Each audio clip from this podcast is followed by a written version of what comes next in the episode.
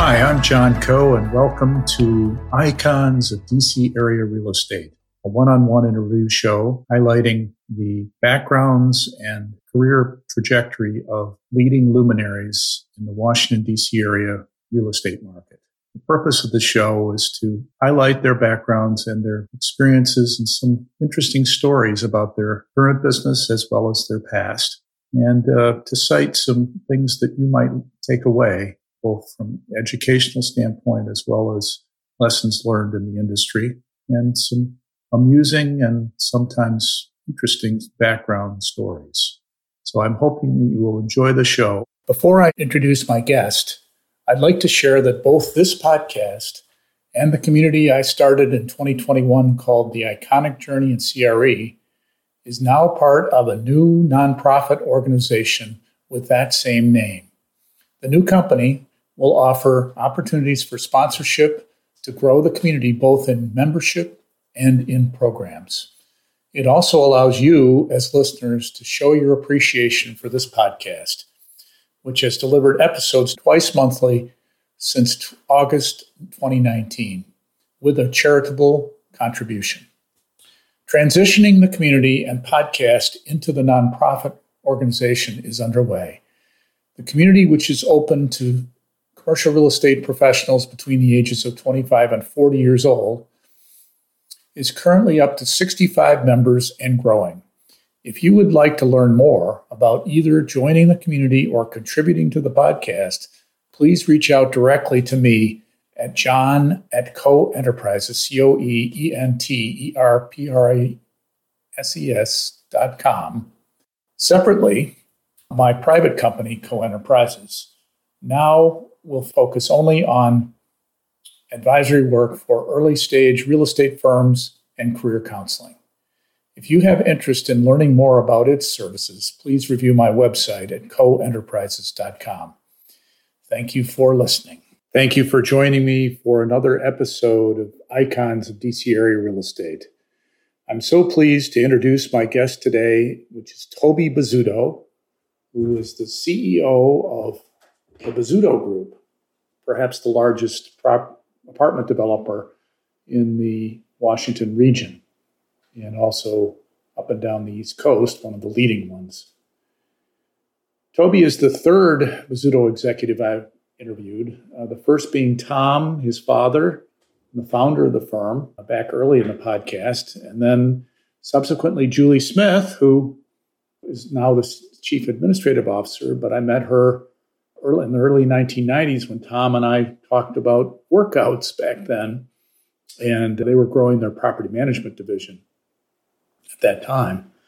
And then, of course, now I'm interviewing Toby because he's now the CEO and leads the firm in many ways now, both in theme and in thought process. Toby is very similar to his father in many respects, and we talk about that uh, and his background, his leading up to the industry, and what he's doing now. But he also contrasts from his father in, in significant ways. One of which is his proclivity and interest in music, in which he established in college um, and earlier. Uh, went to college in Colgate, and he was a leader of a band while he was in school.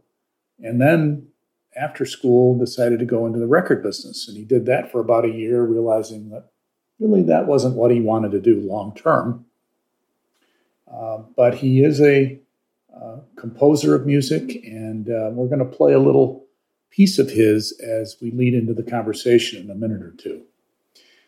So he decided not to go into the music business and sat down with his dad and said so how can i get into the real estate business? I'm thinking about that now his father said, Not here. Let me introduce you to Columbia National, a mortgage banking firm, and they will teach you the business a little bit. And he spent about three years there learning how to interact with people in the industry and learning about the basics. And then went on to get his graduate degree at NYU and his master's, diving deeply, deeply into the development sector and what he really was interested in doing eventually. Came back and joined his father's firm as a development analyst actually started the week of 9 11, 2001, and had an interesting story about that, which he shares. But then he dove in deeply into the development sector, and he was taught by uh, Tom's partners, Rick Mostyn and John Slidell, how to analyze deals, how to sites, and the whole process of development, and then facilitated his growth and his career. He also participated with his father in a program at Harvard Business School for family offices, learning how to deal with the transition of uh, influence from one generation to the next, which was interesting to him. And he talks about that. So, because of the, the, the creative aspects of development, that's really what he is most interested in. However, he's also a people person, and he talks about interacting with people. And his motto uh, in hiring is looking for kindness, humility, and intelligence among his employees. The company is now 35 years old, founded in 1988, and has been the honored as the Washington Post top workplace for eight straight years for large companies. It has 3,000 employees, 2,500 are in property management, and they manage 91,000 units nationally. Uh, so he also encourages the employees to give back, and they set up a program called RISE, which he talks about in how people can take off work and dedicate time to the community. So, as a lead into our conversation, here's an original piece of music written by Toby, which will lead up to our conversation. I hope you enjoy it.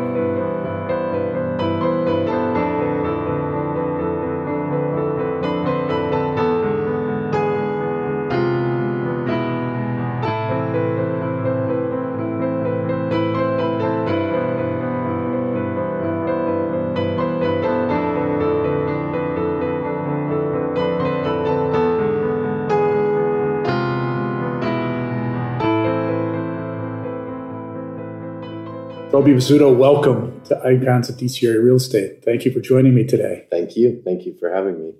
So, I interviewed your father, Tom, in January of 2020, before the pandemic began. At that time, you had been CEO for only about five years or so, maybe a little less, after taking over from him. At a high level, please share a bit about that transition and how your philosophy has differed from your dad and how the role has changed since you took the reins. We'll dive into more details later in our conversation at a high level. Well, it's interesting that you pointed out that it was January of 2020. Yes. And so not only did our business naturally evolve, but the world changed dramatically, perhaps unnaturally. Yes. And who would have known in January of 2020, maybe only a few people, what, what kind of ramifications the the pandemic that ultimately came had uh, on our industry, on the world, on working from home or in the office, etc. But to your point, that was in in the relative infancy of of my role at the company. And I'll start by saying I, believe my father Tom uh, had been extremely selfless, and that by any stretch of the imagination could have continued to have been in the CEO role um, a few years prior to me taking over, which was in 2015, he had bifurcated the president and CEO role, and I took a president role. Mm-hmm. And the, the, the thought was that I would learn. I had run our development company for six or seven years, and had become. I hesitate to use the word expert, but proficient in one thing, mm-hmm. and needed a larger macro view of the company. So by being in that president role, I was afforded the ability to look at different divisions. But I give him all the credit in the world because as part of a succession, a long-term succession plan, he sort of he took a step perhaps sooner than he needed to. Let's put it that way. So an incredibly selfless move. And in those, I guess it's been eight years since I've been in this role. And the world has changed, but our business model is the same and it's still predicated and rooted in a value system that my father put together with his partners 35 years ago, which is when we started. Mm-hmm. Okay. So, as I usually ask, please talk about growing up as Tom's and Bar- Tom and Barbara's son. Where did you attend high school? And tell us about growing up Sure. I grew up in Baltimore, Maryland, and I've moved back there. And I went to a, a high school called Gilman High School, where my sure. son is currently a, a incoming freshman. My mother and so my father obviously had started our business in 1988. I would have been about 14 at the time. Okay. And my mother had a sports marketing company, ostensibly a marketing business that did sporting events and things mm-hmm. of that nature, including some Olympic trials that were in Maryland and some other things. And because people in the industry know my father so well, they often they don't know that my mother was actually a, a pretty profound impact on me in the business sense, and she was I, I, think my father would say the same thing. She's she has been a rock for both of us and quite an inspirational person, particularly at a time when she grew up where being a very intelligent woman, she was a valedictorian of her high school. It, it was not necessarily commonplace to go into the workforce in the late '60s. So it, it was she she was somewhat of a trailblazer in that in that arena but I did grow up in Baltimore and still have an affinity for it and been very involved in a philanthropic way, but also in a development way. We've done a number of projects in, in downtown Baltimore that we're quite proud of and in Baltimore County as well. So when you were a little guy, did you run around looking at projects with your dad and did, did he kind to, of influence you a little bit? To some degree, I think perhaps subconsciously we had he used to take me on site visits. You know, it's very cliche and stereotypical story, but he would take me on site visits on the weekend or sometimes during the week. When I was 16, I worked, he had me work as a laborer on one of our construction sites for the summer. And mm-hmm. it was extremely hard work. And I think that he was showing me, wanted me to understand and appreciate how hard people work and how uh, privileged and blessed we are to have the education that we've had that gave us some other opportunities in addition to that. Mm-hmm. So I, that was very formative in my thinking. Mm-hmm. Interesting. So then you went on to Colgate University. Yes. So about, talk about that experience and why did you choose that school? A number of friends of mine, like a lot of these things, it just ends up being happenstance. A number of friends of mine from growing up went to Colgate, were upperclassmen. And my father had gone to Hobart right. and William Smith. And so there was somewhat of a family affair with liberal, small liberal arts colleges, and in this case, both in upstate New York. New York right. I attended Colgate University and uh, loved it. Really loved it there, and so so much so that in in recent past year, in the past six years, I've served as a, a trustee. Oh, that's great. Of the school, and like rather father did at Hobart. Yes, and another thing that he did that it's funny how life has some symmetrical moments. Uh, my father had been the board chair of Hobart and William Smith, and I am going to be the incoming board chair at Colgate uh, starting next June of 24. So that will be a three to six year term. And I am blown away by the opportunity. It's a lot of fun. And furthermore, we're doing a lot of building projects. So it's right in my sweet spot of what I know for a profession. Um, but it's, it's great to give back to a place that has been so meaningful in your life. So it's been, it's been terrific. It's a beautiful place. Thank you. It is very beautiful. I, I actually took a camp, uh, American Management Association camp on Lake Moraine. Is that right? Is literally right next yeah, to right down the street. Yeah. That's amazing. Between my senior year in high school and first year in college. So oh wow. Got a chance to see upstate New York. So yeah, it it's pretty. Fun. Yeah, it is very pretty. Very desolate, but very pretty. Yeah. My son actually lives in Columbia County, which is on the east side of the Hudson River. Oh, sure. Yeah. Rural location. So Beautiful as well. It is pretty up there. It's great. So, so what influences did you get at Colgate? Did you learn anything specific that you took away from it, or? Yeah, I'm a. Whereas I recognize and, and appreciate the value of a non-liberal arts education, for me, liberal arts was extremely transformative in my life, in that it was multidiscipline. Right, so I'm learning everything from science to literature. I was an English major, which to this day I think even though it's not the most logical connection to business, I think it's helped me more than any other thing I've done. And I was a music minor. And so those are perhaps, is that left brain? I guess left brain creative things. Um, this, which in some ways left me at a bit of a deficit for business. So uh, I guess we'll talk about it in a minute. But my first career was in real estate finance to sort of exercise mm-hmm. and learn that portion of the brain. But I, I do think a liberal arts education, at least for me, really helped give me some context to the, human, to, to the humanities, to, to the world that we live in, and versus a more rifle shot education. I ultimately went to graduate school at NYU for the real estate program, mm-hmm. so that was decidedly a rifle shot. But I think having a a more shotgun approach to education growing up was really changed my my life. Did your mother or father encourage you to do that, or was what, what were your inspirations to do that? I imagine so. I, I don't recollect exactly what the genesis of it was, but mm-hmm. they had both gone to colleges that were liberal arts right. schools, and so I and had been avid readers and consumers of music, and my, my mother was a is a very good pianist. My father and mother are avid readers, so I grew up in an environment where learning about everything was a valued trait and sort of a non-specific intentions, meaning you go mm-hmm. and you learn everything you can sure. and then figure it out. So I think that's that's very likely what the genesis of that was for me. So then right after college, what was your game plan?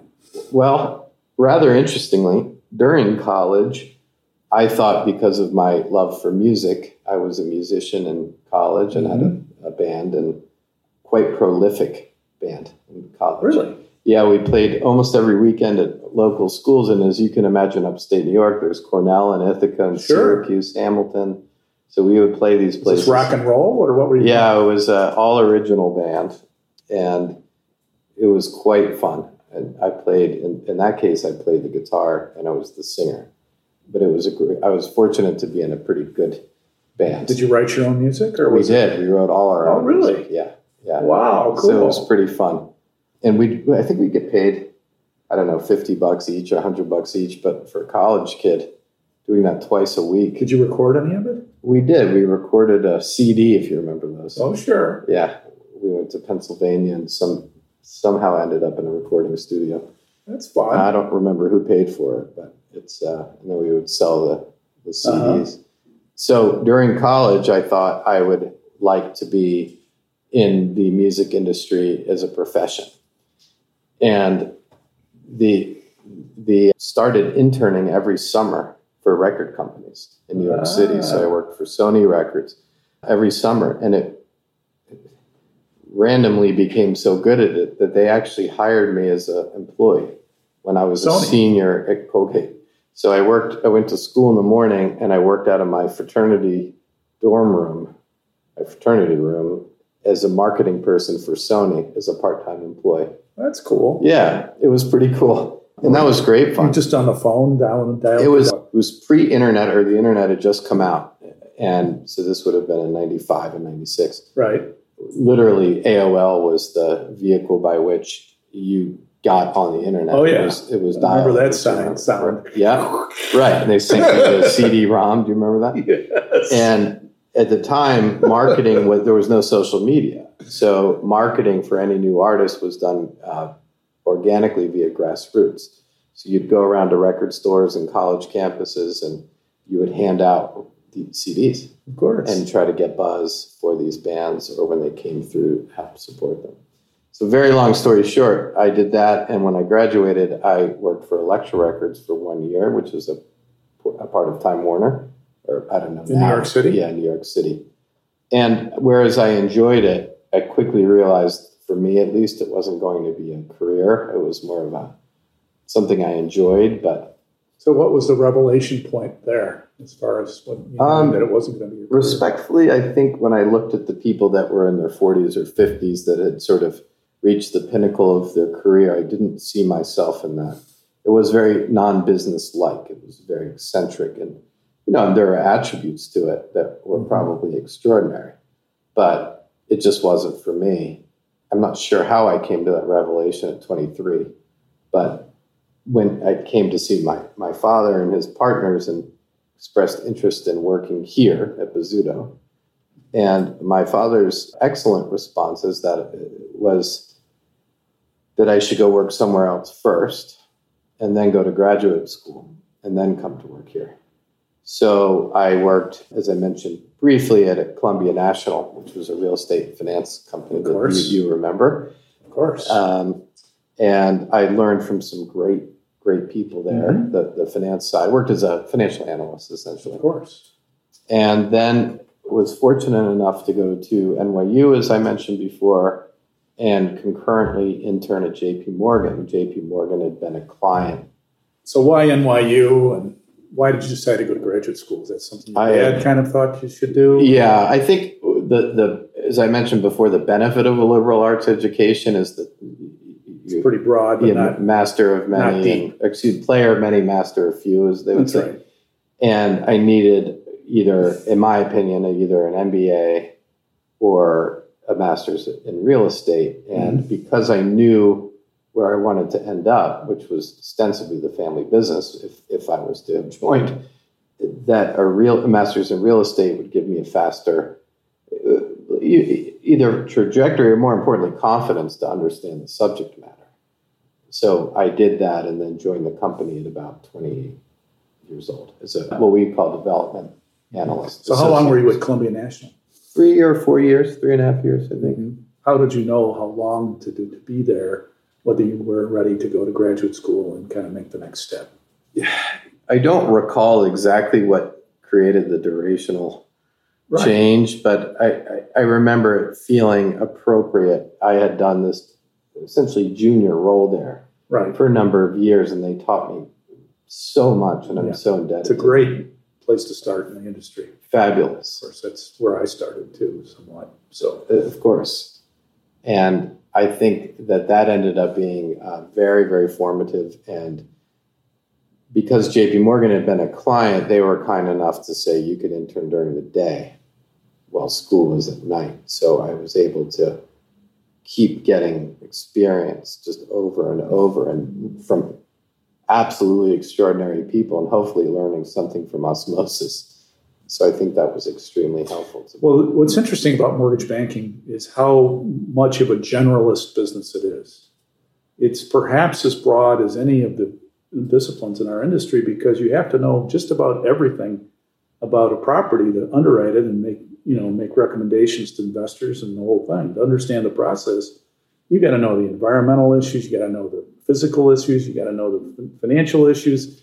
Absolutely, it's really a you know it's pretty much a multidisciplinary business. You know, it is, and then there's there's an emotional intelligence component to it. I think very successful mortgage bankers are the ones who are best able to a work with their client, but b figure out what the lender in this case that's right wanted as a product that's and right. how to best represent the lender's both the lender's interest and or the client's interest and, or a little bit of both. But what you just explained you know indirectly is the ultimate conflict in our business in that business and that was the dual agency piece. And i got caught up on that occasionally. On, on the client owner? Yeah so for instance client, uh, if you're a correspondent lender. lender if you have represent a correspondent and you're negotiating you're putting the application out and you're talking to the borrower the borrower is going to start okay well then you, you, you roll changes in the business because you're you're pitching the borrower initially and getting him on board or on board.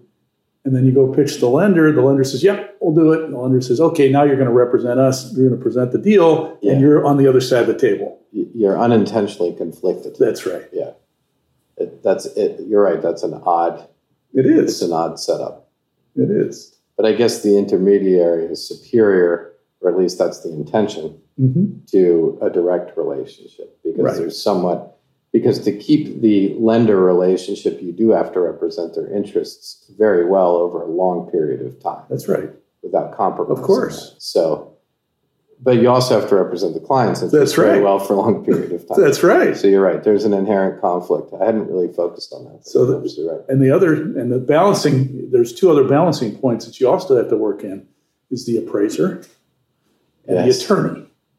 And That's so the attorney is going to stand with the lender and represent their interests very strongly. And sometimes you try to make a deal, so you're wait a minute here. That's right. And That's then exactly with the right. appraiser, you're saying, okay, wait a minute now. yes. Let's make sure you're right on target here. Yes, you're, you're absolutely. I remember that. I still Remember work with those appraisers, issues? so I, I yeah. It's, but it is interesting being on the client side at this point, yes. and you do see the difference. Um, Mhm. But it, it, an extremely helpful career for me to have had with whatever skill sets or lack thereof that I brought to the table or didn't bring. Well, interesting. It's the same path your father had too, which is interesting. Yes, you remember that he had Of worked course. for Rouse. That's Uh, right. And Rouse actually was a predecessor uh, to Columbia National. That's right. So- HW Rouse Company. Yes. So it ended up being uh, very, very symmetrical, even even though unintended. Although, he, in in fairness, he did.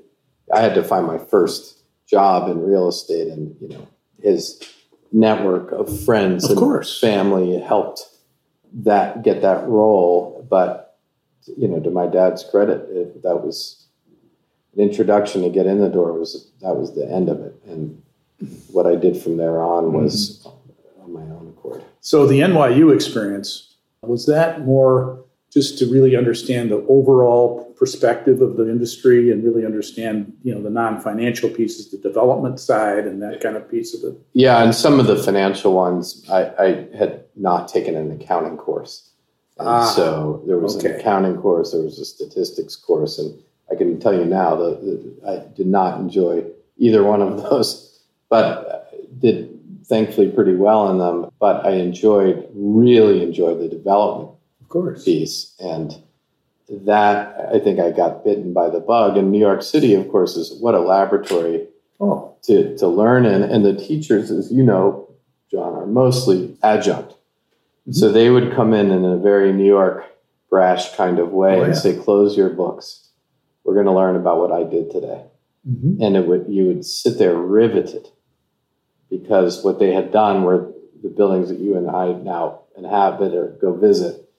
And they were talking about the development of these things and yeah. So you get Larry Silverstein come in Yeah, there and tell you literally. about the World Trade Center, you know. literally and, uh, the Rose guys had come in. right. And I, my legal professor was 90 some odd years old at the time. Imagine that. And he was the gentleman who had introduced rent control legislation in New York City in 1942, at the conclusion of the World, World War II, Wow. as ostensibly as a six month um, emergency measure to get the GIs and everybody back and get housing.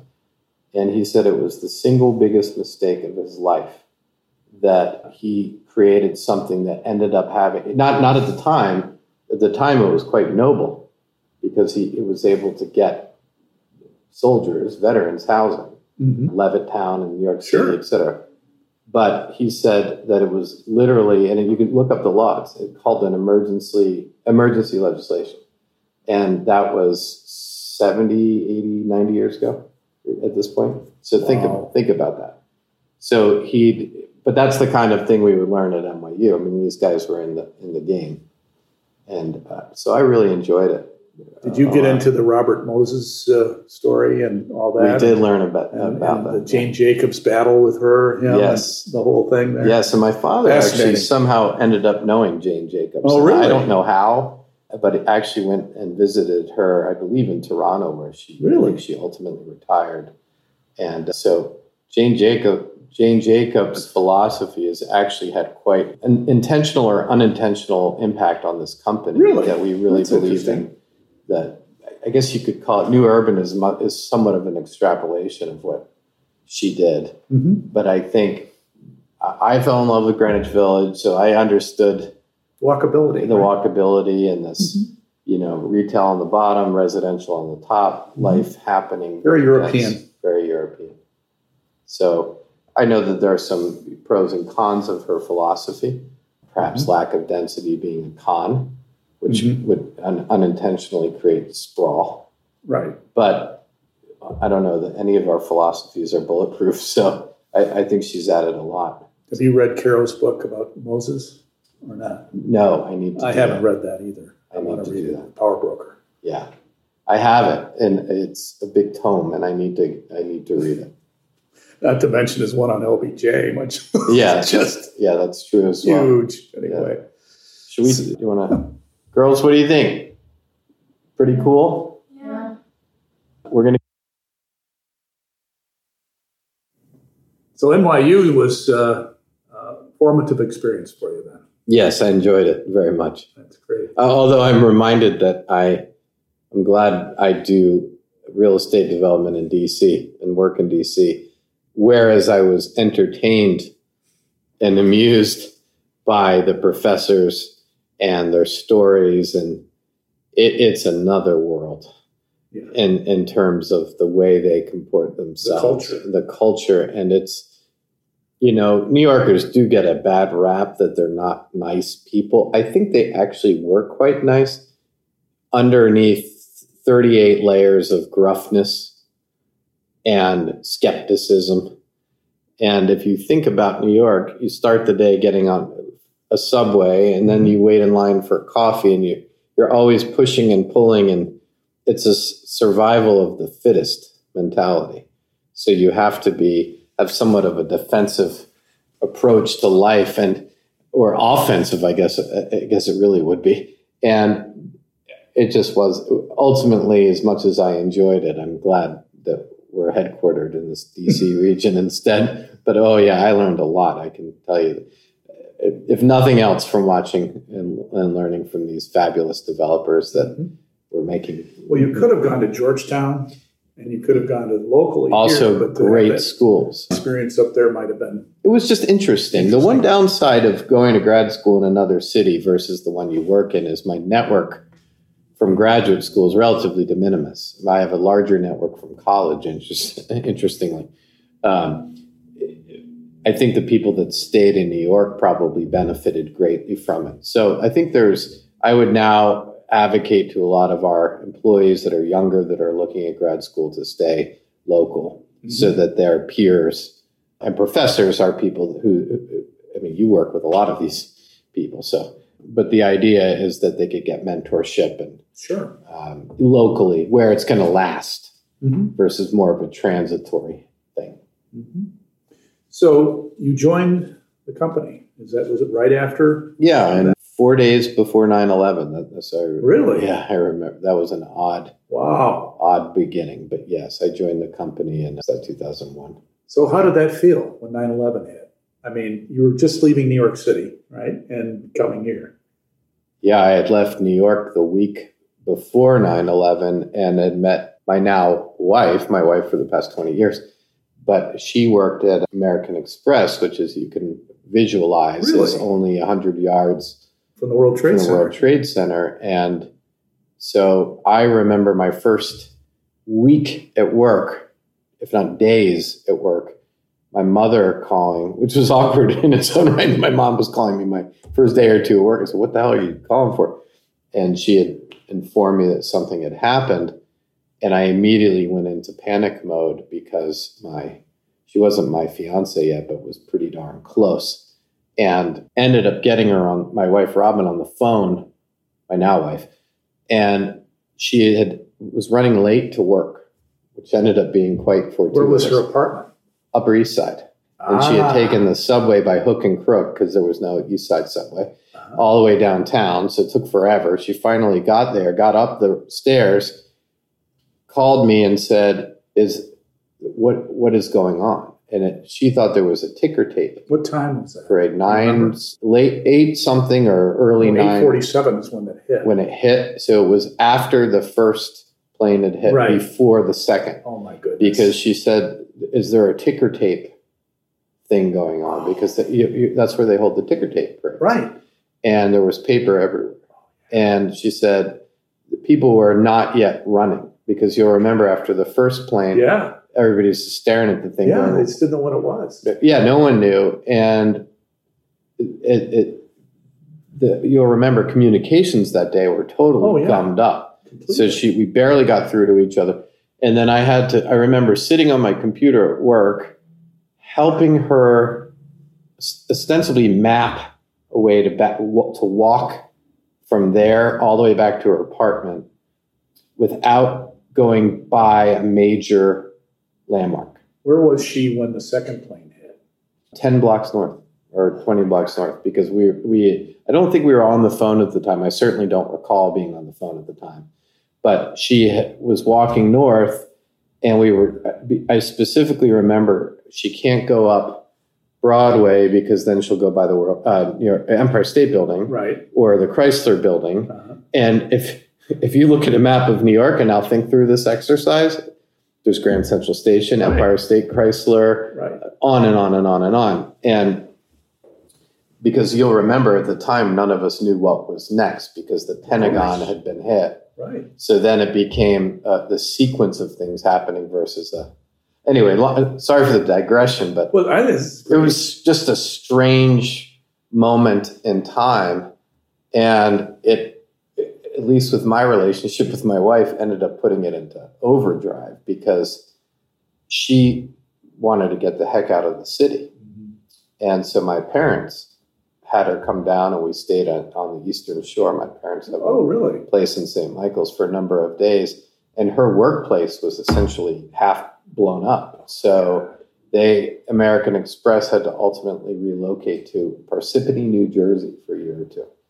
But there was this period of time, weeks and months, where no one knew what the hell. Did she lose colleagues? No, but we knew a bunch of people. Nobody from I don't I don't know if anyone from American Express died. If they did, it would have been on the plaza between the World Trade Center and getting to the American Express building. Terrible, terrible. Yeah. So That's incredible. So you got that started. Of course, business was jolted a bit. Yeah, business was jolted. I remember watching my father. You know, I had visualized him as a leader, but leaders have to truly be leaders in moments of crisis. And I remember the company was a lot smaller, Mhm. and we had some crappy television, like one little TV.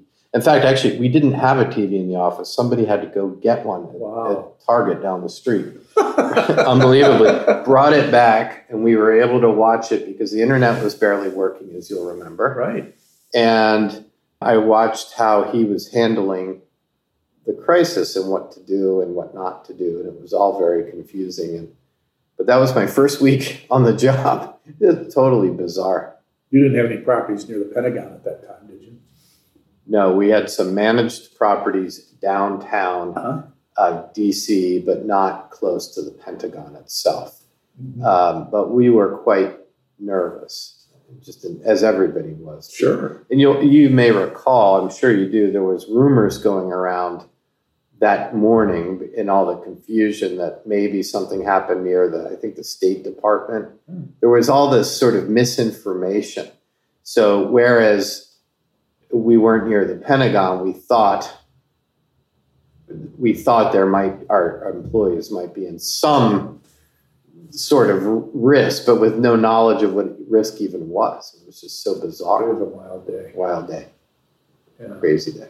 So So you started out, what were you, an analyst or were you in development? yeah, I was a deve- uh, what we call here a development associate. I think that word is used in our industry. So an analyst working in the development department and learning the business uh, as everyone in that world does. It's actually one of the greatest jobs there is because you get to work with these senior developers who have been through so much and sh- essentially shadow them. And so you get to go to the same meetings and the same So who did you work with initially?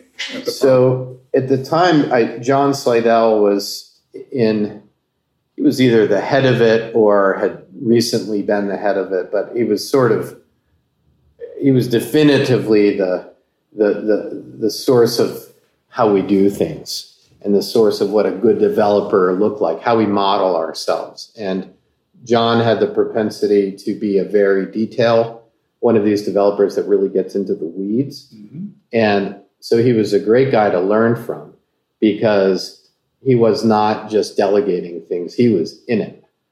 And he has a good personal style where he was able to work with community groups and really be thoughtful and, and deliberate. And John, uh, just for context, John was a founding partner of the Right. company with my father, along, along with Rick Mostyn and a gentleman. John introduced me to your father. Is that right? Yes. Yeah, I guess that does make sense. Yeah, I met him at a project that I financed in Germantown. He was at the opening party. It was a Winchester Homes project. Excellent. And I met him in 1988, about the same year the company was founded. Yes. And so uh, he said, You got to come meet Tom. I said, Okay. So my meeting with Tom, first time, he said, John, so what do you do? I said, I'm a mortgage banker. I Yes. work for the BF Saul Company. And he said, You know, uh, you know, it's just too bad that you unfortunately work there because my best friend runs the Columbia National, or at Oh, that yeah. point it was Yeah, may have the- been the Rouse Company at It was time. Rouse and then Columbia National. yeah. Right. But he's that's right. It was John John Renner and That's was, right. And it was very very loyal Oh yeah. to John and his firm. Right. And but I did get a shot. I tried, let's see, about three times with Rick. Came very close on one financing within an eighth, where Allstate beat nationwide on a quote on a Mhm. uh, Hobbits Grove, Hobbits Glen in, in Columbia, I believe was the project. Yes, yes. I don't know if you still own that project. We or- don't, but I remember it. Yeah, and then the other deal was in downtown Bethesda, the the theater project. Yes, the Whitney. and I was call it the bringing equity, and I had an equity quote from an institutional investor, and Cigna ended up doing it, as I recall. I think, Yes. I think it was Cigna. That's amazing. Yeah, That's really amazing. yeah. So I tried. Yeah, it's it's a tough business, right? Yes, it is. It is a tough business.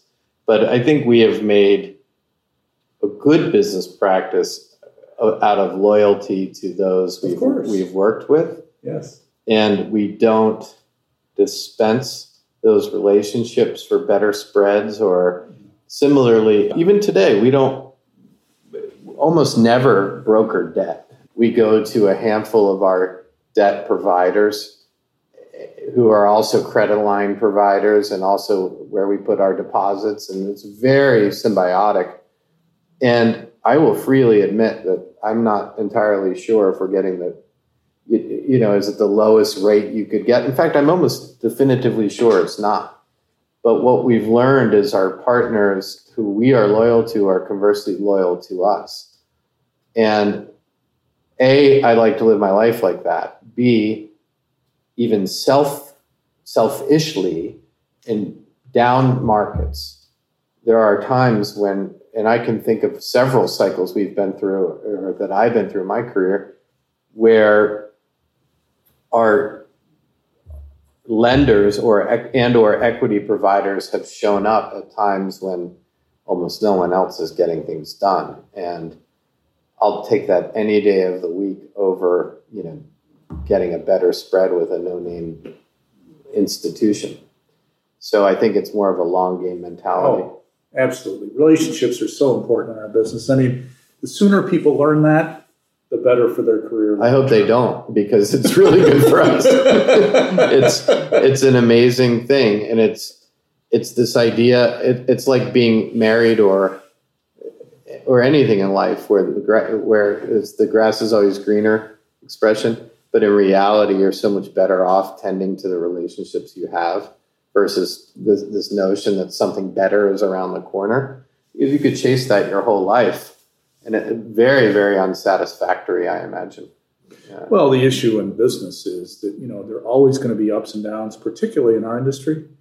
We have such a cyclical. It's not like we have a steady as she goes business climate in real estate. It's never been that way. So unless you have deep relationships, it's really hard. That's right. And the best guys out there, the best developers out there are, are typically those that have real long standing relationships. And it's also nice because if you, I use the words um, symbiotic before, if we're able to create wonderful returns for our investors and our lenders, I mean, what a, what a great, they'll, they'll want to do business with us. So it's, it's a win-win if done, if done well. So you started the development side. So did you kind of grow up in that side Yeah. of the business? Yes, I realized that the the crea- at least for uh, the the beauty of the the development world, as you know, is many different types of people could be successful, Mhm. and you you can imbue whatever qualities you have in it. And in my case, I was able to remember my creative side. And the, candidly, that's probably superior to other sides of, of myself. And therefore, use those skills to develop with my team. I'm using I, but of course, by extension, everyone I worked with, really, really creative projects. And at the time, you'll remember in the early 2000s is when boutique hotels really came right. into fruition. Right. Where everything pre- previously had been a Hyatt or a Marriott, and very fine, nice brands, but they weren't decidedly design forward or cool. And when hotels became cool, it occurred to me and those I worked with that if we could do something similar but in an apartment space, right. that we could capture here's an idea the young people who are going to be our renters versus the stodgy clientele that would have preferred these hotels, these more typical. So that we, we sort of, like most things in life, it's a bit derivative, but in a derivative fashion said, well, instead of fantasizing about these cool designers that work on these other projects, why don't I just hire them? The very same people that did those cool hotels. And by cool, I mean well designed or mm-hmm. something transformative or innovative. And so I was able to use those qualities alongside my team and develop a, a number of assets that were decidedly more design centric or more forward thinking. That sounds great and it looks great on a catalog or in a brochure. But what was really great was when people paid 15%, 20% more to live in these places. Then, when you go to sell them, it was particularly rewarding. And I, of course, don't have a scientific number here, but that a cap rate in theory was lower. Now, maybe the cap rate was lower because the NOI was so damn high. But the, the idea is they were very desired assets. They were, we've heard the expression brochure cover assets. There's something an institution would want to have in their portfolio. So, how did you measure the, and this is interesting, the design stepping out with the realities of cost and being able to yeah, great question. balance that whole you know equation? Well, the dirty secret of an apartment building is that when you say it's well designed, in theory, you could be talking about the outside, but in reality, I'm not really sure how many of our renters, and they care what it looks like. I'm not sure the entirety of the building has to be some edifice to you know the world's most sophisticated architecture, but it's the amenity space. So when you talk about or think about what the delta could be between a well-designed amenity versus a poorly designed amenity, let's make up a number. If it was a million dollars to do a poorly designed one and two million dollars or even three to do an exceedingly well-designed one, oh, amenity space, if you're going to take a $2 million delta or a million dollar delta and amortize it over a, we're long term holders, so a 5, 10, 15, 20 year cycle, and you had achieved rents, whether because of this or some other quality, of 15, 20% higher than the market. I can. It's a no-brainer. It's a no-brainer. Yet it was fodder at the time. I remember being criticized actually by some of my developer friends saying, "What the hell are you all doing? This the normal space is 5,000 feet and you all have designed a 10,000 foot amenity or mm-hmm. 15,000 if you want to be go totally nuts. And by the way, we extrapolated that to the landscape architecture outside because as a resident, you are living in and outside. So that too became very important. But it, again, the laugh was sort of, we sort of got the last laugh in that, saying, okay, well, you may think I overspent, but it's really not in this in a $75 million project, an extra million bucks or whatever the heck the number was, really wasn't. So I'm going to bring up another person that I know worked in your division. Sure.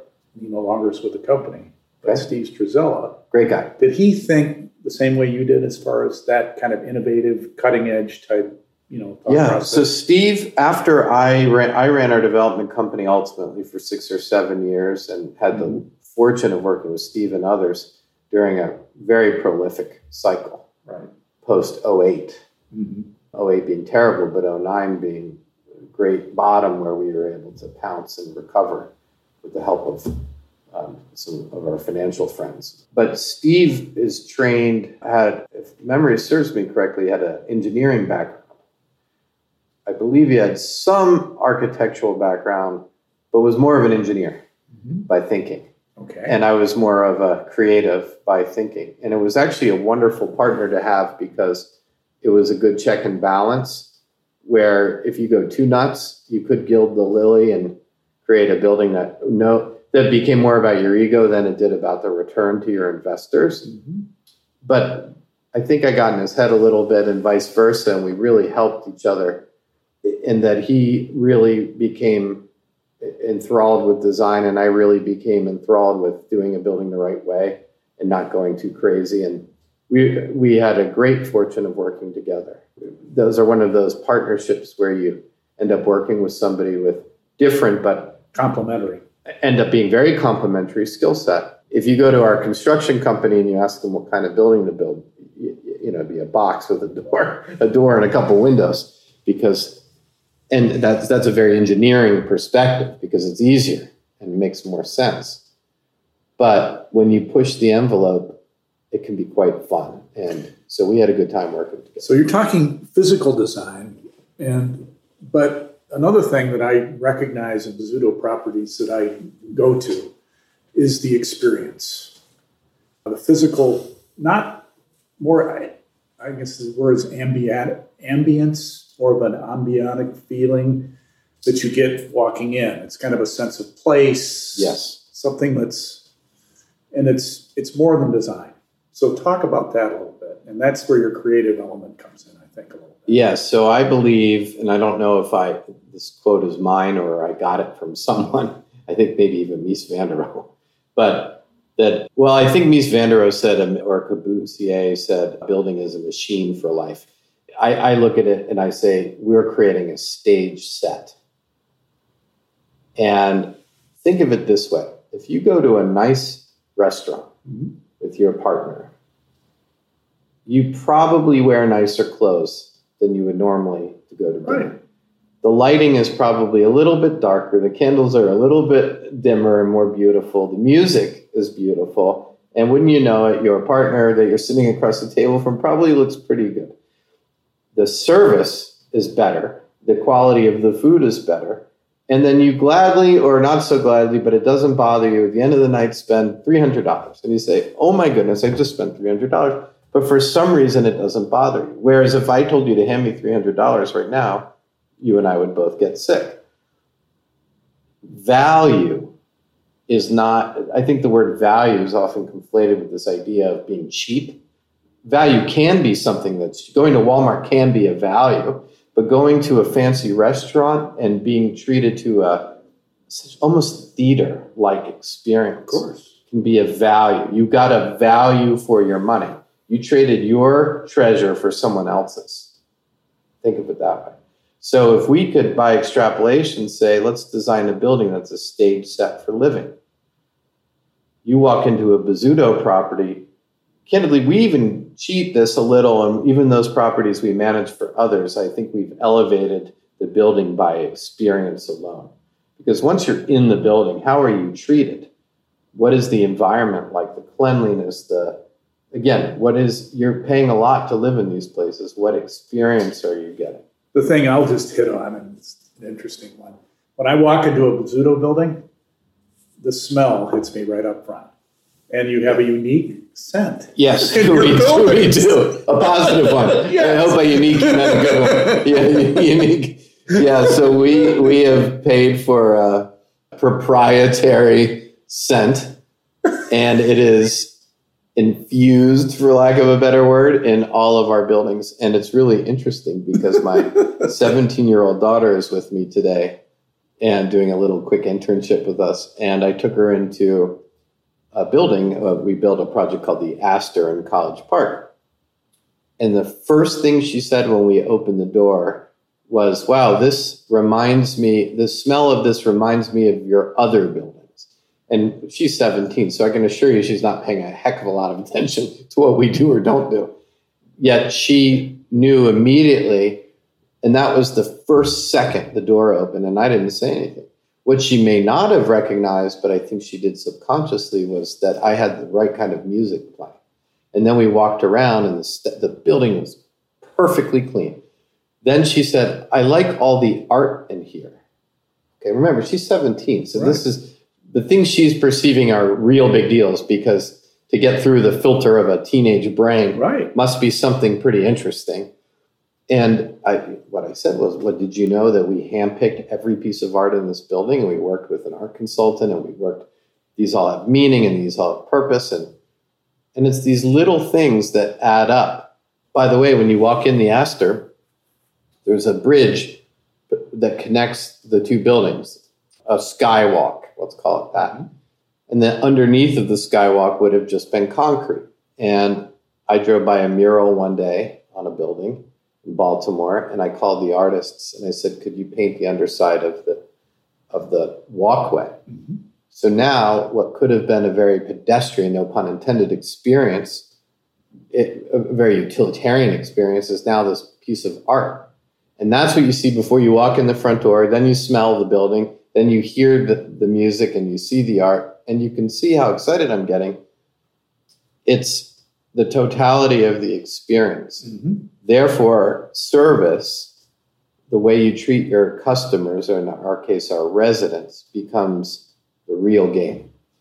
And I think those institutions and private developers that make management decisions based purely on cheapest provider are making a massive error, at least on those buildings where you're charging a lot of rent. In some cases, I'm sure the lowest cost provider is more than adequate. But I would tell you in the Class A space, you need an excellent property manager. And there are a number of companies like that. And we hopefully, aspirationally, want to be the best at that game. So let's talk about origins of all this thought process. Sure. I, my sense is, and I'm of course interviewed both your dad and Julie. Julie Smith. Julie yeah. Smith. And I met Julie, and your father brought her into my, our office when I was at mortgage, a mortgage banker. And this was right at, in the early 1990s, right after the crash. Yes, yes. And that was the growth of your company's property management business. And so you basically took institutional investors that owned a lot of property that they took back not by their choice. Right. Unintended. To manage. Right. And, you know, because you had done a good job on a few of them, the rep, the rumor got out, oh, Bozzuto's great at managing properties. And Thank suddenly yes. it just exploded. It did. But Julie brought not just quality service, but she has a, a, a sense about interacting with people. I think that I don't know many other people have. I mean, yes, I think you're right. An extraordinary person in that regard. Absolutely, and continues to be that person. And she is now our. She no longer runs our management company. Yeah, Stephanie. Williams does, yeah. but she's our CAO and runs the cultural components, for lack of a better word. Her job is far more sophisticated than I'm giving it credit, but technology, marketing, communications, all, all these things that all these essentially support groups that make up our culture. She introduced our employee resource groups, which were, now very prolific in our employee resource groups. And we, we'll talk a little bit about our culture, but getting back to your point, she recognized, and, and my father also, this idea of being humble, a humble sort of servant. I like this servant leadership idea. Mm-hmm. I read the other day, they said, leadership is not a stagnant position, it's a service journey, constant service journey. Wow, what a cool way to describe it, although I know some leaders that wouldn't describe it that way. And I think if I've always thought of our management company, and I wasn't here when they started the management business, but what I learned from watching them was by treating people better than maybe they had expected you were giving them this value, you're giving them this dignity, this. And my father coined this expression. He said, "We we create sanctuary." sanctuary right. So instead of just saying we build apartments, which is ter- would be a terrible tagline, it was this notion that sure, shelter is the vehicle by which this is accomplished, but in reality, it's how are people treated. And sanctuary has this resident quality of safety, home, kindness, respect, dignity, inclusion. It's almost a religious feeling. It has it, it does have that quality to it, doesn't it? Mm-hmm. And there's sort of a sanctity right? There's this right. So I love this idea. If we can create a place where people feel at home, I mean, it doesn't sound like that brilliant of a concept, but so many of my competitors who are excellent in some ways, if not many, many ways, but some of them would focus more on the transactional quality of real estate and they could be making widgets or you know auto parts uh, just as well. It, it, happens to be apartment buildings or units, if you want to break it down even more granularly. We believe in something a little greater than that. Um, nothing again, their business model may be as good or better. I, I don't mean to suggest anything negative about that. It's just a different way of viewing things. There's probably a place for both in the world. Well, I mean, you're you're in it for the long game you know, and most of your investments are long. Yes. You may you may look at it ten years, but it's probably longer. Right. Typically, right? Probably, yes. Mostly. Yes. And that's your thought process, and that's you know, I just interviewed Art Fusillo. I mentioned when we were Fabulous on break, guy.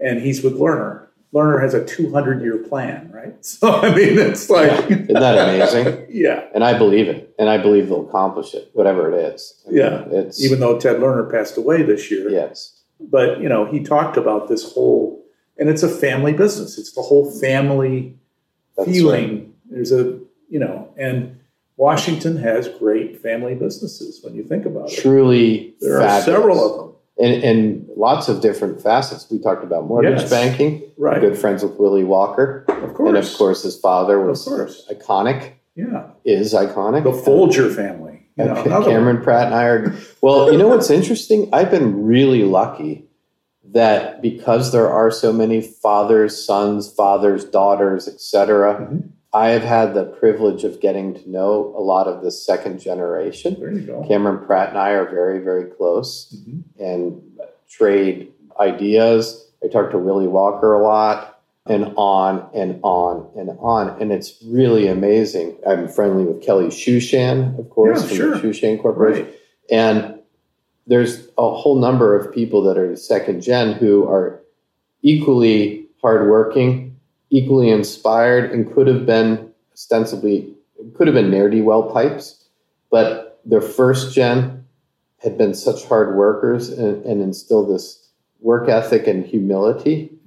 And so I think we're really lucky. It's a neat, you know, I was knocking New York before a little bit. I will tell you, the families in New York are fabulous as well the real estate families. Now, they, I may not want to have dinner with them, but their um, the work ethic of some of those fa- multi generational sure. families in New York City is amazing, mm-hmm. absolutely amazing. Well, that's a good segue into what I want to talk about because your your dad told me about a program that you and you and he did. Yes, with I believe with Harvard University. Yes. Talk about that program and what you learned and why you did it and the whole origin of that situation. We went to a program at Harvard's executive education program mm-hmm. where you are taught by professors who are expert in this in this particular thing, which was families and business. And the, the construct of the course was that you go with the founder or whoever the CEO was at the time, and not only in theory family members, but also in theory partners. Because what is so often overlooked or screwed up, candidly, in succession is so often it, used to be the father and the son. I, I, hope our world has evolved enough that that's not the determining quality Could anymore. Be a daughter. God willing, it, it would be an option as well. And but at the time, it was this the father focuses on the son or whoever the heir is and forgets about all the other partners and everybody else's career path and then this this heir gets in, enthroned or put in this position and then they turn around and there's no business. What a terrible business model.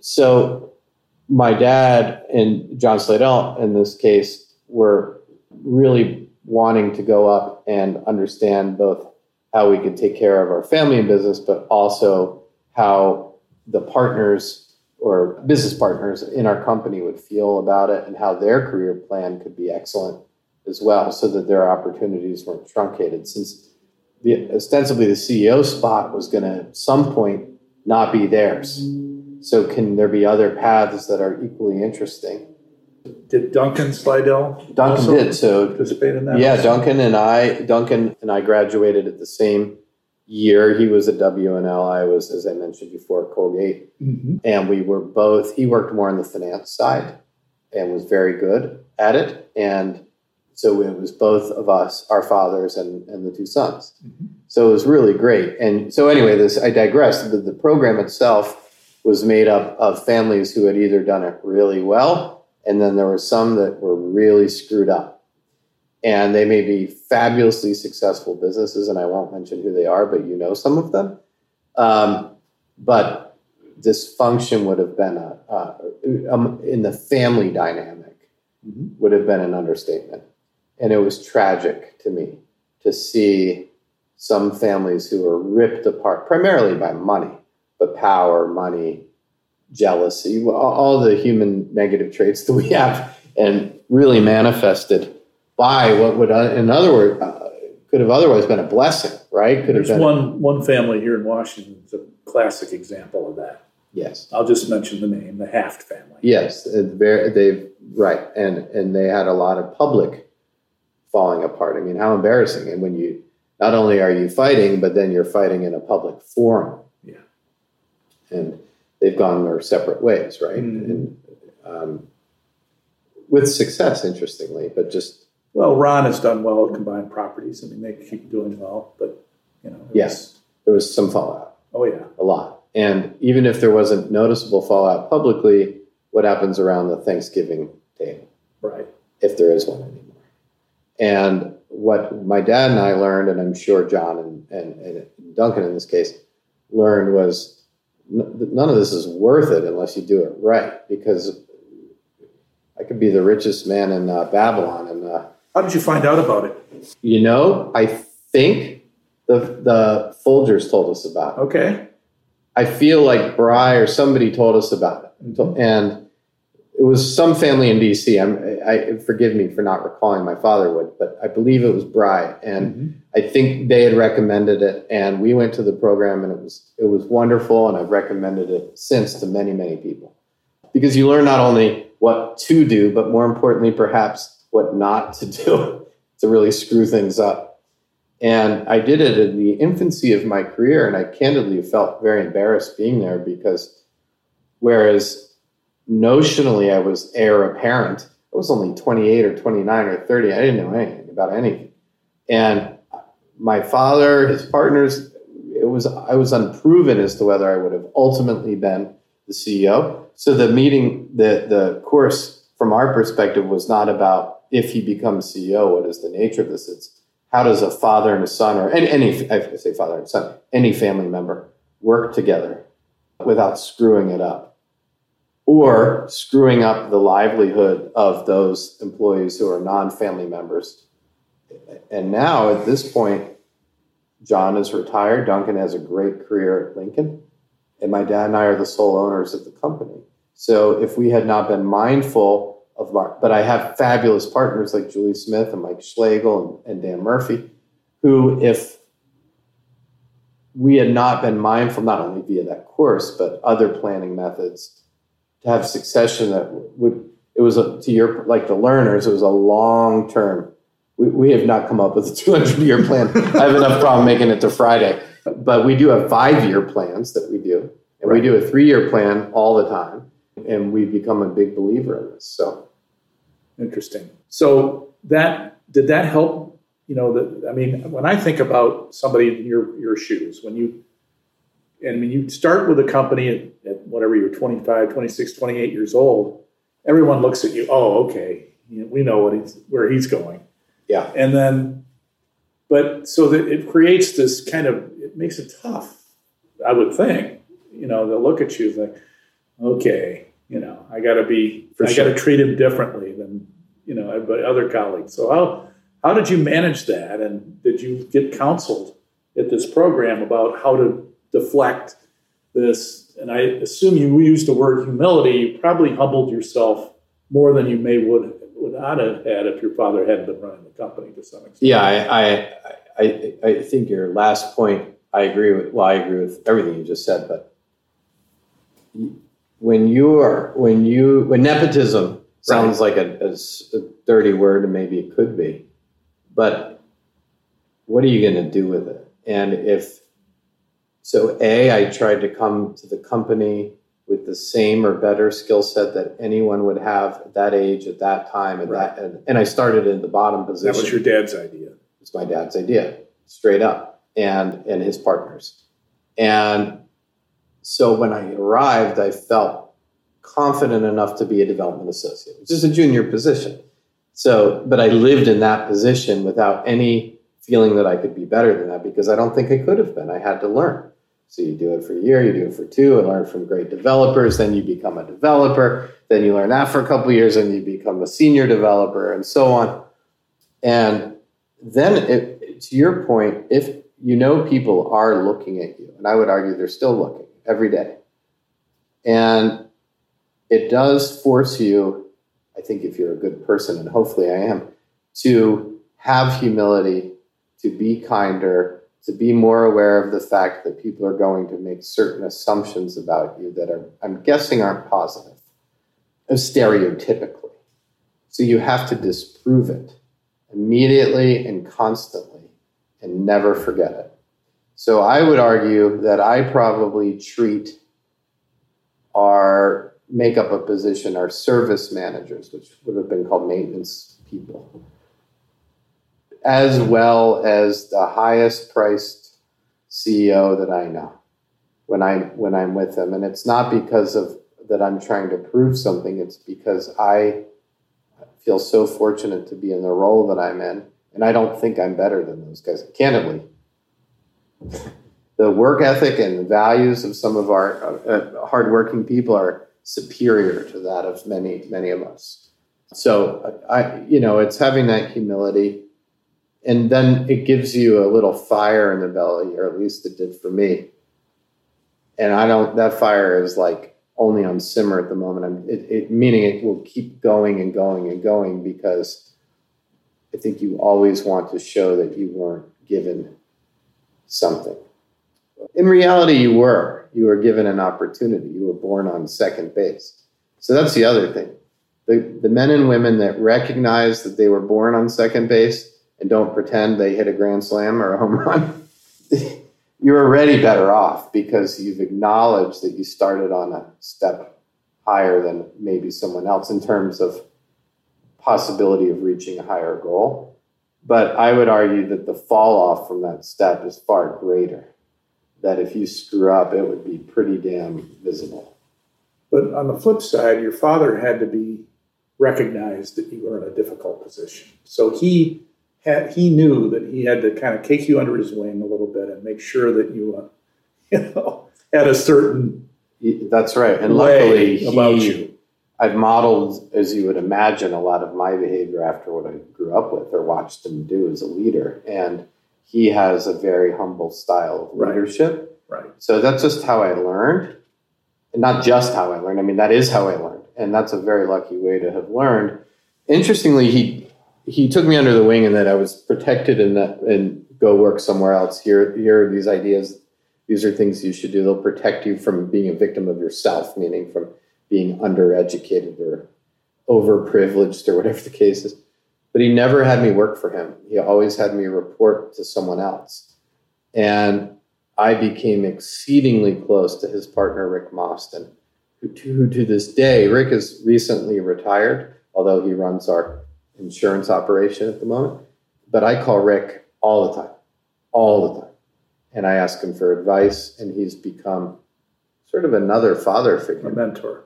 Oh, definitively. And I think that was either an intended or an unintended thing that happened by not working for my father directly. Directly. I really like working with Rick Thank myself. You. And yeah you know, I walked in his office and I grew up in Detroit and I saw Detroit Tigers hat on there. I said, I like this guy. You know? That's cool. Yeah, Rick is uh, he's a brilliant guy.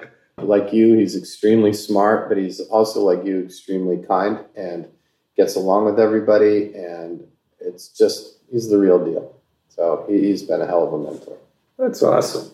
That's awesome. John and John and Rick had a lot of influence in your early career. They, oh, those two guys. I learned a ton about development from watching John and a ton about everything else from Rick. And then watching my dad. I mean, I, I grew up in this lab, laboratory. I mean, saying it out loud, I realize how absurd that is. But I had, it'd be like having a the world's greatest board at your disposal. Right. All the time for free. so let's pivot from that. You know, we met we met when you were either in development or acquisitions at the firm, I think. I remember having lunch with you in Bethesda discussing a ground lease opportunity. You may remember that meeting. I don't know if you do. I do. And we were across the street from CVS Drug, which was the site. Right. And the owner of that site wanted to lease it or wanted to do a ground lease on that site. Right. I actually remember. Remember that? Yeah, I do remember this. And Great site, by the way. Oh yeah, and it's still a CVS drug. oh, you're getting to a point here because yeah, it still is a CVS. yes, and I still covet it. It's, Yeah. it's an awesome site. and the, the long-term lease on the store would, would require negotiating with CVS to allow additional density on the site.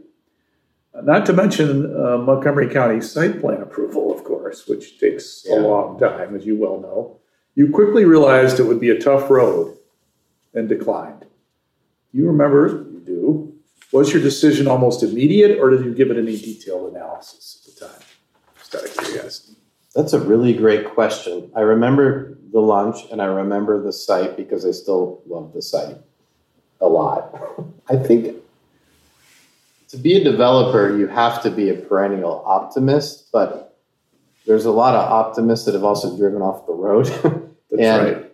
I think sometimes there's the they call it opportunity cost or it, it's how much if you want to wrestle with something for years and years and years I, it might be worth it but if you could concurrently do three or four other things Right. in that same time Right. period and whereas i don't remember the specificity of why i would have passed on that you started by saying ground lease and you'll know you know from your mortgage banking career that you just shot a hole. You just shot me in the heart. I mean i'd have to go to a lender and talk about who's subordinate to what and what's the duration of the ground lease. And you can do it in new york city. They do it all the time but it's new york city and it's worth turning yourself into a damn pretzel. Although that site it might be it actually now i actually want to go look at it Because of the density. yeah it i mean now I, what's now going I'm on in Bethesda now. I know, I know. So now you're making me realize I passed on an extraordinary opportunity, which wouldn't be the first time. But I'm guessing, I'm guessing not remembering the time. I'm guessing it was a time when we were otherwise prolific in easier things. right. And that the notion of, for example, we developed a project called the Fitzgerald in Baltimore. It's on a ground lease with University of Maryland, and it took three years, or maybe two, to negotiate the contract. Think about that. Two years. Let's call it two. Two years. Just in, and it was because the nice people at University of Maryland had very institutional thinking. I'm on the development side. I had uh, institutional thinking in terms of what our equity would want, but it was decidedly not what the school would want. And to get to a point where both parties had a win took years, hundreds of thousands of dollars of legal costs. We were able to develop a beautiful building. I was able to name it the Fitzgerald after F. Scott Fitzgerald, thus giving my English degree some run for its money. And we sold it recently and we did well. So you there can be positive outcomes. But if you asked me today, should I make a business plan about doing public private ventures, I would say probably not a business plan. Maybe we'll do one here or one there, but you know, these are tough considerations. I know you did one in Boston. we're still trying to finish. My friend Lauren was Yes. involved in that. Oh, wonderful. Yes. Yes, Oh, yeah, of course. Lauren's a, a wonderful person. We're almost done that project. It's the Quin in the Quincy, as they would say in Yes. Boston. Um, Quincy on in writing, but Quincy if you're Bostonian. if you know anything about anything, right? And uh, that's a great, a great site and a great project. Um, but again, you're dealing with what they call the MBTA up there, which is the public transit agency, and it's not inherently a symmetrical relationship. I don't mean theirs with us; I just meant them with anybody. like WMATA here. Right. They their core competency is transportation. Mine is developing, in, in our case, residential real estate. Parking is the where they overlap, and you have to come up with some compromise, and it's just very difficult. Again, worth it, sure, but you have to pick and choose your times. Okay. So, as you were seating your role, your dad took a family business course. We talked about. Let's now dig into uh, how you have guided the company and how your philosophy differs from your dad and partners. Firm itself has evolved several times over, over the years, growing from a development and management company into a vertically integrated firm with several profit centers and leading platforms in the multifamily industry. Perhaps describe the company and its functional leadership today. So the company is simply put, it's three, well, four business lines. It's four business lines. Actually, we recently added a fifth, which is insurance brokerage firm. Okay. But we've stuck to our knitting. It's a development company. We develop, call it three to five deals a year, mostly on, entirely on the East Coast, I should say. We have a construction company that builds about 650 million a year in revenue for 90% of which is for third party, 10 for ourselves, all residential. And we have a property management company, as you know. Uh, we manage 91,000 units with a far larger geographic footprint. I know it's grown a lot. And that is a national business. And lastly, we have a very small for sale business where at the moment we're doing the Ritz Carlton condos in Chevy Chase. The Ritz Carlton residences is the name. But we've done townhomes and small lot singles over the years, and they're called Bozzuto Homes. And then lastly, we have this small new insurance business called Y River, which is just underneath our Bozzuto uh, company. And in totality, it's three a little more than 3,000 employees, again, on a national platform. And What percentage of that is property management? about 2,500 of the 3,000 employees. So the vast majority are in property management. It's a, in the service business, as you would imagine, there are five, 10 people per building.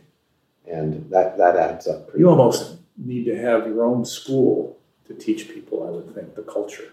Do you have So it's funny like you say that. We have what we call learning and leadership, and it's as it, as it sounds, it's a training and mod training modules and classes and expectations and procedures and all of these things about how we should be. Because I don't want. I'm not just trying to grow. We don't want to be the biggest company. We want to be the best. And in order to be the best, we have to manage the first 90,000 units and the next with the be- the same level of integrity and of uh, passion and all the things that we do. So every time we grow, you can not only screw up whatever you're doing that's new, but you could screw up the corpus of what got you there, what got you this new thing. So we have to ensure that everything we do, we saw this with Starbucks. They went crazy in growth and then had to retract essentially right size the business because they they became too frayed at the edges. They weren't running the very thing that allowed them to grow, they compromised. And I would argue, I'm not quite sure they got it back. They they shrunk, sort of did better. Certainly in the stock price, they did better. But I'm not sure the experience today in the store is the same as it used to be. Anyway, we, we want to avoid that. So learning, leadership, training, all of these things are critical to ensure that someone is operating at the level we, of our expectations. In property management, do you ever get called to manage a project or compete for something that all of a sudden, wait a minute, we don't want to manage this? Do you ever turn down invitations to Yes. manage property? Yes, and I don't mean that in an arrogant way because we all have to eat, and we all have to survive, and so you take you. But I would rather when you take a property management assignment for an owner that, well, certainly I will tell you, a non-starter is someone whose ethics aren't aligned with ours. Of course. So we're out. Don't, if, if there's even a sniff of it. But then it gets into a gray area. If an owner treats my on-site staff poorly, maybe they're a successful owner. I, I don't really care if they're treating our staff poorly, or God forbid, with some sort of discriminatory or gender issue or anything that was just anathema to my way, our way of thinking, and hopefully everyone's way of thinking, we're out. Flat out, I'm out. I will quit on the spot. And candidly, we've done that's happened before without naming names. The beauty of not wanting to be the biggest is that I don't, in theory, have to take an opportunity with someone who would compromise any of our value set. Interestingly, we've also chosen not to manage Class B or Class C. Now, I'm not making a philosophical indictment of these B and C. B and C um, properties are desperately needed, plus some in, in this country. And the majority of Americans, that's what the only thing they can afford. Um, 99% of people, right? It's the 1% that's in the luxury space. Uh, but I don't want to make my living having to evict a single mother who is on welfare. I just can't do it. I don't want to do it. I can't make, I couldn't go to bed at night thinking that that's how I made my livelihood. So we don't. We manage uh, what we call renters by choice. Those people are living in our buildings are choosing to do so, admittedly at rents that are likely the top 5% of the market, 10% of the market but they're not people who are disadvantaged or so you're not doing affordable housing well so that so i'm glad you asked that. That's actually an interesting point. I don't want to just pander to the hoi polloi of the world i understand. and thus believe that everyone idealistically and this is an idealist statement deserves the same quality of housing or the dignity of having a safe and clean place to live.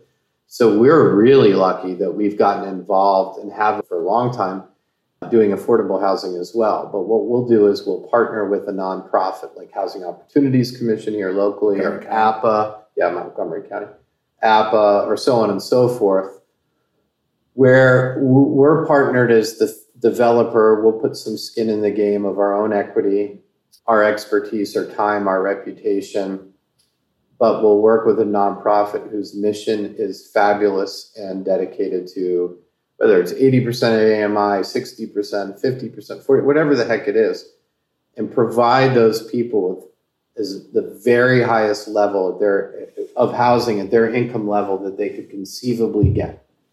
The idea being that we have created something special for a different income class with great pride. And we just finished Oh, EYA was our partner.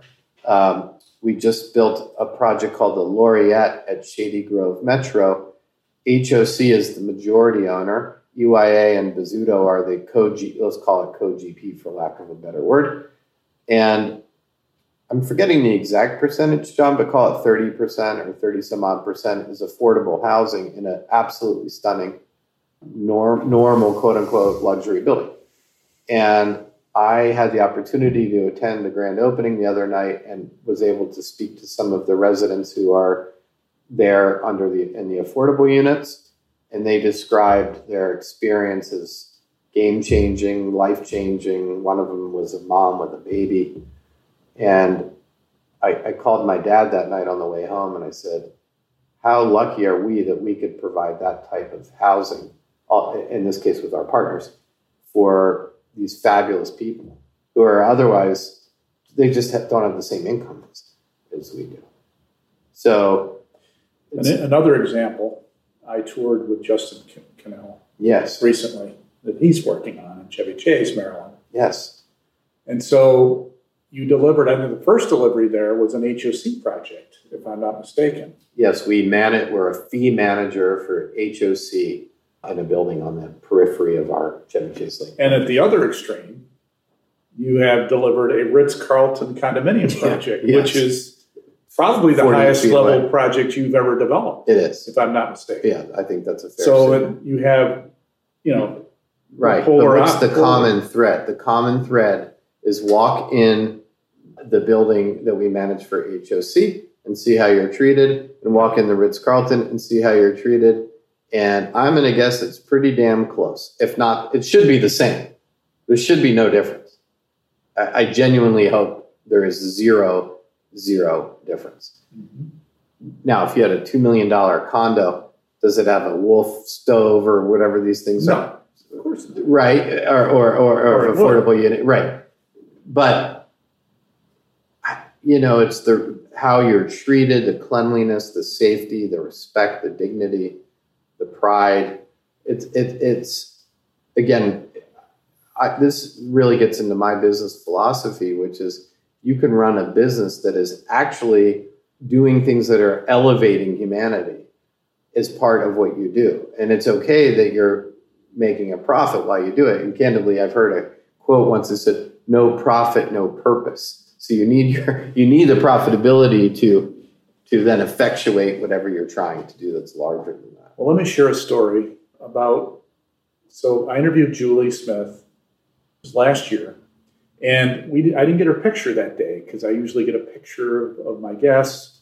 And so I said, she said, "You live near Chevy Chase, why don't you?" So we met at the Ritz Carlton marketing office, but I didn't know where it was because it Yeah. wasn't on the site at the time. It was actually in 8401 Connecticut, which Right, is the right. office building where I started my career at the The Company. old, ch- yeah, the old. Yeah, I was in that building, Saul Company. Yeah. Anyway, so I went, I couldn't find any, you know, so I went to the, the HOC and the, the property manager there, I think he was the head at that time, he walked me physically to the marketing center. Awesome. He didn't, te- he told me, he said, no, it's up here. No, no, no, no I'm going to take you there. He walked me there and, you know, met with, and I met with Julie in the amazing. center because I didn't great. know that. That's great. And we we stole that from Four Seasons or the Ritz Carlton. If you ask for a restroom in one of those hotels, watch what happens. They don't point. No, they walk you they walk you there. And you're here in my office today, and you and the, you needed to find something, and I walked you to it because that's that's that's how you respect somebody. It's not pointing; you can go find it yourself. And it's really genuinely not as meant to be just a sales technique. I mean, sure, a skep- the skeptic could say he walked you to the Ritz Carlton. Well, you're a host. Right, but you're a host, and Right. this is the. I visited a property today, and the woman who ran it, this her entire P and L is this building. Her so think of it as each individual building is their business, mm-hmm. their reputation. Right. You could go online and write a review of any building today. So it's it's their reputation. It's and the company teaches part of our training is that being a good person or a kind person is actually not only a nice thing to do, but expected as being a part of our culture. My point, of course, beyond that was this was the HOC building. This was not one of your high end luxury buildings. Exactly. And he treated me very specially. well, thank you for saying that. Yeah, and I wouldn't expect. We don't have certain managers that work in our affordable buildings and certain ones that Yeah. work in our luxury. Yeah. they they are and should be interchangeable and the the experience whether you're paying seven thousand dollars a month at our highest place or fifteen hundred dollars sub, essentially subsidized you in no way should notice a difference Well, Julie talked about what the Ritz Carlton experience mm, did a little bit. yes And she said this was one of the more rigorous training programs that she's seen very much so for customer relationships. And she gathered, you know, I mean, she learned a lot from that, which oh yes impressed me because she's a very special manager of people. Yes, thank you. They, Marriott, to their credit, who owns Ritz Carlton, Of course. created the, the, that brand and the, their expectations, their demands, say, for what excellence is, not looks, it could look like, but what it's going to be. If you hang the Ritz Carlton name, this is what it's going to have to be. It's their standards. Their standards look like a telephone book, if you can picture one of those Yes. And we too have standards and a book. And aspirationally, it should be as long as a telephone book. We're getting there because we're learning from, from people like them. It's really fun in business to your favorite experiences, your favorite retailer, your favorite restaurant, and say, what about that? What, what my dad the other day called me and he said, You won't believe this. I got a package in the mail from the CEO of American Express. And I you know, I'm thinking, oh, does he know him or is this just some random peer or like, what is he talking about? And why is he impressed? Although CEO of American Express, I'm sure, is a spectacular leader. American Express decided that anybody that has been a card member for however many years of this particular kind of card, whatever the heck it was, they sent my dad a, a box with a champ, bottle of champagne and two glasses and a handwritten note, ostensibly from the CEO. Who knows? And it said, "Thank you for being a card member for 30 years at this, whatever the thing was." Mm-hmm. And he was so blown away by that little touch that it occurred to me, I'm not sure what we do as, at Bozzuto to reward or thank someone whose tenure at our properties had been maybe they lived there for five years or 10 years. So you learn these little things by watching excellence in action. And I think as long as you can remain curious and open and not assume you have the playbook on everything. Well, you talked about the Starbucks experience. I also yes. look at the Apple store and that experience. Isn't it another interesting? I mean, the way retail is done the right way. Yes. Can be a real good learning experience. Excellent learning. experience. And what a game changer that was, right? Yeah. I mean, they, they shifted the paradigm of a retail experience to one I guess shopping is ostensibly enjoyable, but they made it really fun. You can play with everything. They come to you instead of you waiting in line. Mm-hmm. It's, and, and the environment was decidedly cool versus stodgy. And you're spending two thousand dollars. I mean, you, and you don't even really think about it, which is just shocking. It's just unbelievable. Yeah. So I bought this watch band at an Apple store yeah. last week. I guess, and I wasn't here. I was in South Carolina. I didn't know how much it cost you know, I didn't even see, look at the price. Right. You and, they got you hook, line, and sinker. And it was a lot more than I expected. and and what are they paying you right now to be their advertising agency? Zero. Right. And you are what they. I've learned this word. You are what they call a brand evangelist. Yeah. You were telling me about your watch band that you just overpaid for. By the way, I'm sure it probably cost them two dollars. He probably spent 150. Close. Right. And yet you're telling me about it a week later, and they just got a free advertisement. Now I want one. It's brilliant. It's the experience. So if you can do that with your business, if Bozzuto, and, and as we've grown nationally, if we have a resident that lives in a Boston building and is relocated for work to DC, they we've had people say, many people, I only want to live in a quote unquote Bozzuto building. What's funny about that is 90% of what we manage is other people's buildings. Right but it's the service experience mm-hmm. that in their mind they don't know who owns or i'm not even sure they care who owns the damn building it's more about i was treated this way in boston i bought an apple watch now i want to buy an apple phone or whatever the heck you want to buy now i want to live in another Bozzuto building mm-hmm. it's can you create a brand and we've been really focused on that how do you build a brand within the apartment industry yeah you remember post Post out of Atlanta when they first oh, came sure. out was no properties. Yeah, but you could picture a post apartment back in the day, mm-hmm. and at the time they were very nice. And but everyone knew what a post. Well, Trammell Crow tried to do the same thing. Yes, Related has done a great job with mm-hmm. that. If I say Related to you, you probably picture a high end, beautiful mm-hmm. building. Remember the chase, all the chases. Yeah, that's, that's exactly when I first came to Washington. The chases Absolutely. were involved. so those brand. are brands right. that had a resonant quality in your brain that went beyond them having to spend advertising dollars because now it's in your head. Mm-hmm. So that's what I hope to do. Hopefully there you go. Yeah.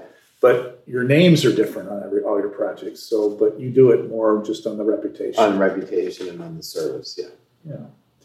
Um, so, what disciplines have you set in place for risk taking and decision making among your team? I have an investment. We've had an investment committee since the beginning of the company, right. so 35 years standing. Mm-hmm. But the investment committee is staffed with or, or, or populated by the CFO, the CAO, and the COO.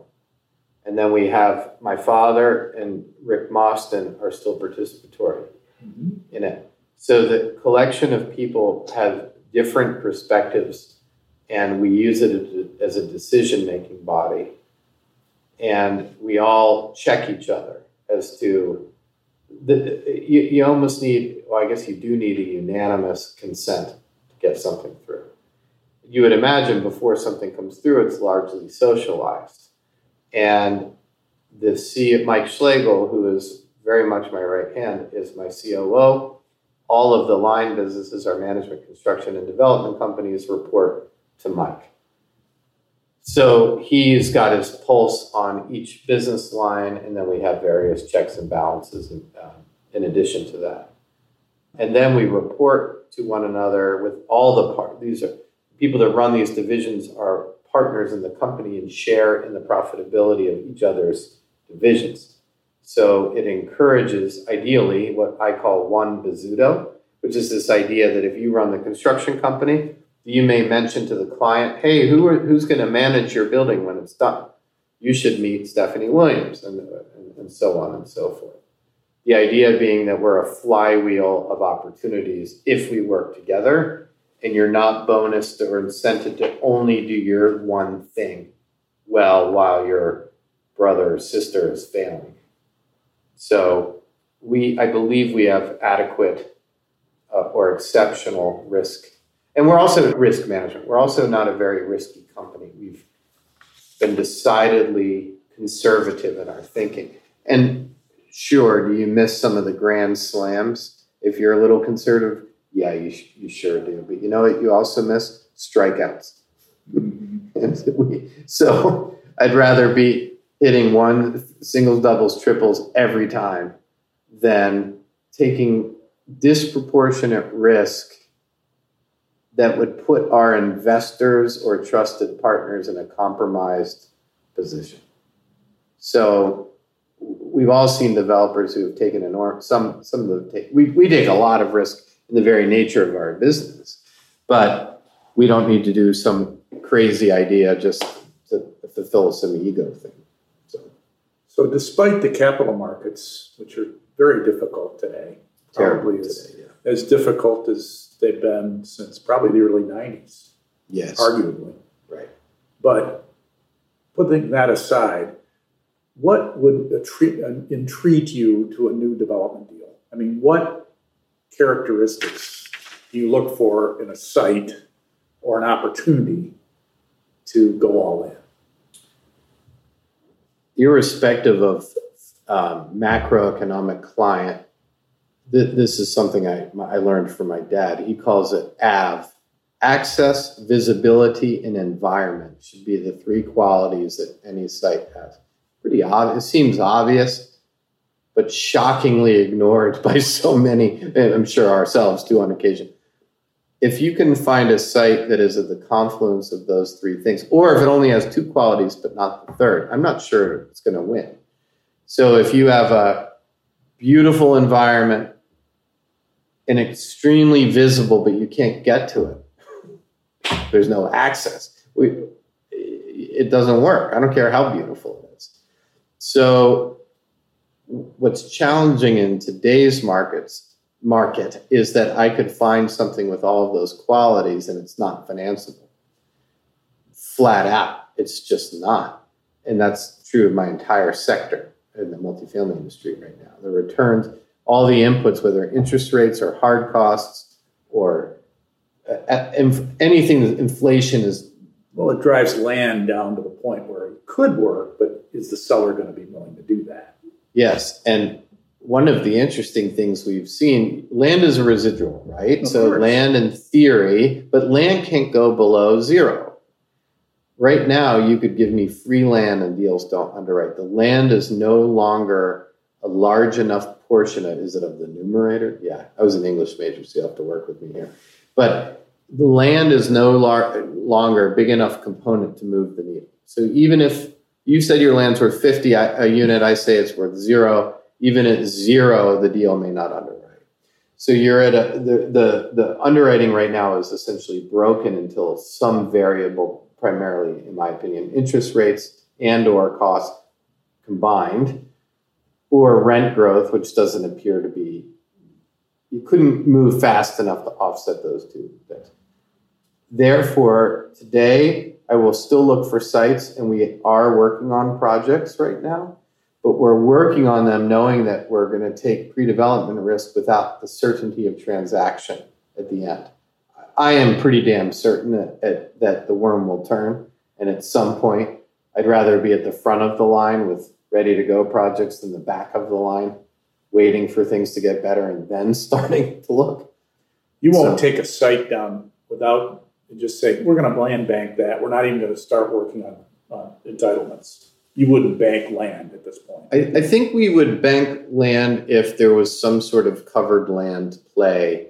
So there was some current. So the CVS deal in Bethesda, for instance. Yes, I need you to reintroduce me to that guy. I'm ready to. I'm ready to go on that deal. Um, CVS, for example, would be a, a great example. Yeah, but no, we would not close on land without building permits and entitlements. And right now, you wouldn't get a building permit because there's no equity and there's very little debt, if any. And even if there was, I think we have the availability of those two things. I don't think I want to pay for 7% debt. You force the issue there. Right. you're saying. So you design, design, design. You spend right. pre-development dollars. Right. We're very fortunate that as a company with a, a long history and financial wherewithal, we, within reason, can pursue projects and work on the pre-development of those deals mm-hmm.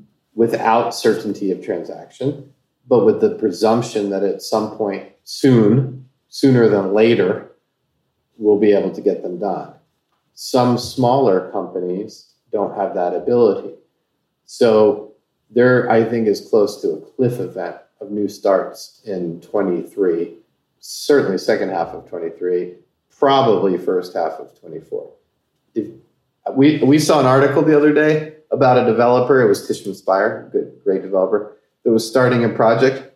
The the one at uh, Gallery. Mazza Gallerie, and we sent it around the whole office because we couldn't believe somebody was actually starting a project. They got their financing. Right, but who cares? This is what hundreds of those should have happened on a daily basis two years ago. Mm-hmm. I wouldn't have sent an article around to each other going, "What the hell is going on?" And we pulled our underwriting out because we had chased the site, and we can't figure out for the life of us how they got the underwriting to work. I'm sure they did. They're a fabulous company, so God bless. Well, what's interesting, I don't know if you've seen it yet, but have you seen their project in, in Noma? Or not Noma, but near the ballpark called The Crossing? Yes, yes. Oh my God. I have not seen an amenity package like that on any multi. Spectacular. Yeah. Never. Not, I mean, it's it's pretty. It's way over the top, in yeah. my opinion. yeah. Well, we'll see. We'll see because there is maybe it's maybe multifamily is similar to the office space uh, market right now, where there's a flight to quality. I don't think it's as profound as that because in the office world, there's a finite number of people that want to look for space. In the residential, it's there's a lot of people, there's a lot of product and there's a lot of different income levels.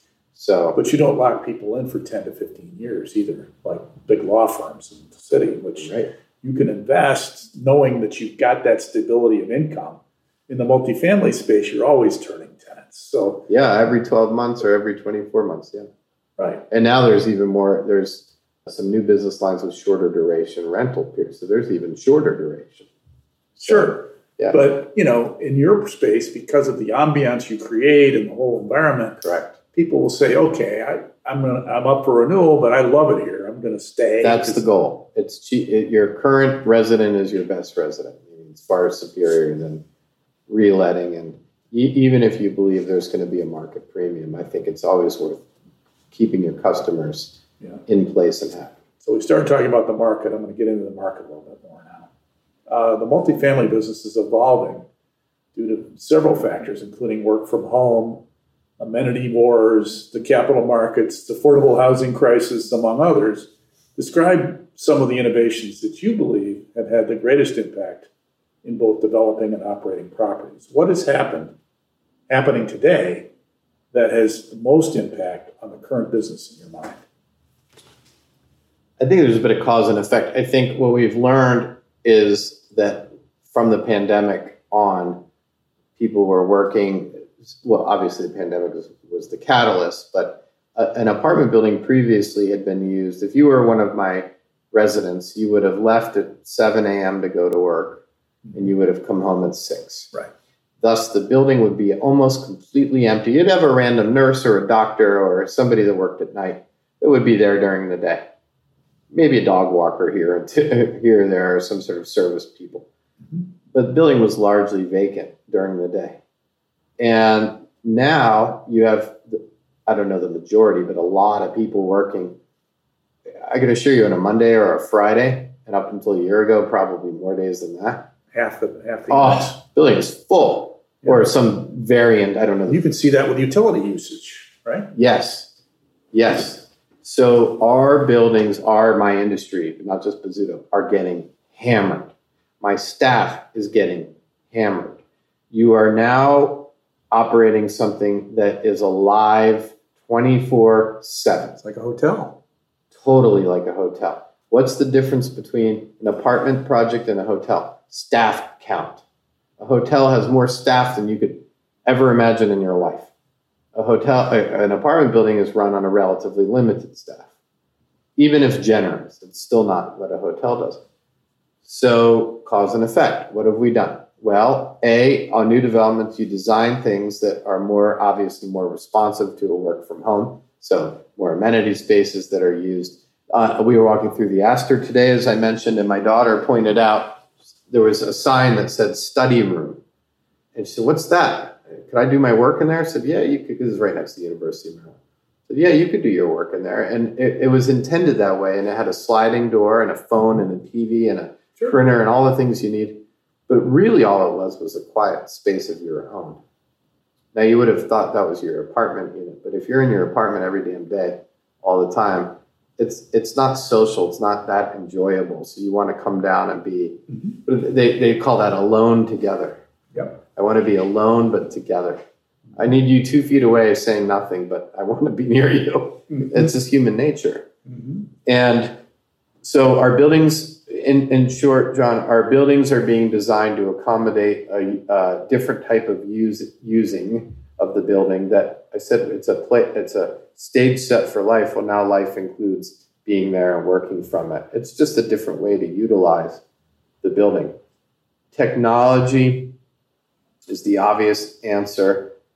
People have developed absolutely bizarre hours, whether due to the pandemic or technology itself. I'm not sure which came first. That you may want to lease an apartment at nine at night. So, well, my staff leaves at five. Well, I want to lease an apartment. If you lease an apartment, that's a $30,000 a year transaction. I better find a way for the cash register to be open and for it to be convenient to you. So there's mobile tours, virtual tours, and mm-hmm. self-guided tours, and you know, it's technology should, at its best, reduce the friction points from a customer and and, and the, what they're purchasing or using, and if they can give you back time, money, convenience, these are the things that we're using, and my entire industry is using. So, do you think ChatGPT could do your leases for you? I want to. I want to laugh. I want to laugh with you, but I'm afraid I'm going to cry because whatever I say is going to sound stupid in a week because technology is moving so quickly. So quickly, and if you wrote right now a Bozzuto, if you go on the website and chat with us about an apartment, you're chatting with a computer we named her, I get Ivy is her name. Just like the street we're on. That's why we named it. That's why we named it Ivy. And we had a resident recently, a prospective resident, come in and say, I want to meet Ivy because she's amazing. And that's when my heart dropped because I thought, well, okay, A, we succeeded. We got a lead converted into a lease. We pleased the customer they wanted to meet Ivy because she had been so fabulous. But then I had to tell we had to tell her that Ivy's a computer and it's just bizarre. So I want to tell you that AI or, or ChatGPT or some variant of them is not going to completely change everything, but I believe it will completely change everything. That being said, I think high touch, I, I think I stole this from Julie Smith. High touch, we don't think will ever replace high tech. Where I, what I do think is changing is that there will be some variant in between. So I used to order food at a fast casual mm-hmm. place from an employee or Starbucks and enjoy talking to them. Now I enjoy not talking to them. Now I enjoy going in, mobile ordering ahead and picking it up on the counter because I value five minutes or 15 minutes more than I did the really just top, you know, mm-hmm. small talk. Small talk, right. Now, if I was spending $4,000 a month, or if I was in an affordable unit and 1,000 meant everything in the world to me, I would want to be able to walk down to the lobby and say, My package is missing. Can you help me find it? Or I've had a bad day. Can I just talk to you about it? Or, you know, just empathy and compassion and all of these things that human beings can do. At, at some point, I'm sure they'll intertwine, which is terrifying. But so we're on a wild ride. And I think this is as interesting or more interesting than the internet. Oh. It will be infinitely transformative. I can't even wrap my head around it. I'll get back to you. I mean, I I've been in the industry uh, since 1979, so it's at 40 44 years. Yes. The changes that I've seen in those 44 years, I mean, it's crazy. When I started, you know, we had four function calculators. Okay. Yeah. yeah, yeah. okay. Right. All right. I thought I was advanced. I had a terminal, you know, that did analysis for equity, you know, if we, if we were doing a joint venture, I was at Prudential, looking at joint ventures. So we had to put all these things in a terminal and it would go to corporate and crank in a big computer and then come back and spit out the, the results. I had a one pager to analyze a loan and I do it all by hand, you know, and I do all the underwriting by hand and all the debt service coverage, all of these force four function calculators. Yes. No computer, nothing. Right. And you fast forward to today and what's happened, and yet put yourself 40 years in hence, your children, your grandchildren. It, it, what would that be like? I have no idea. And I'd be lying to you if I said I did.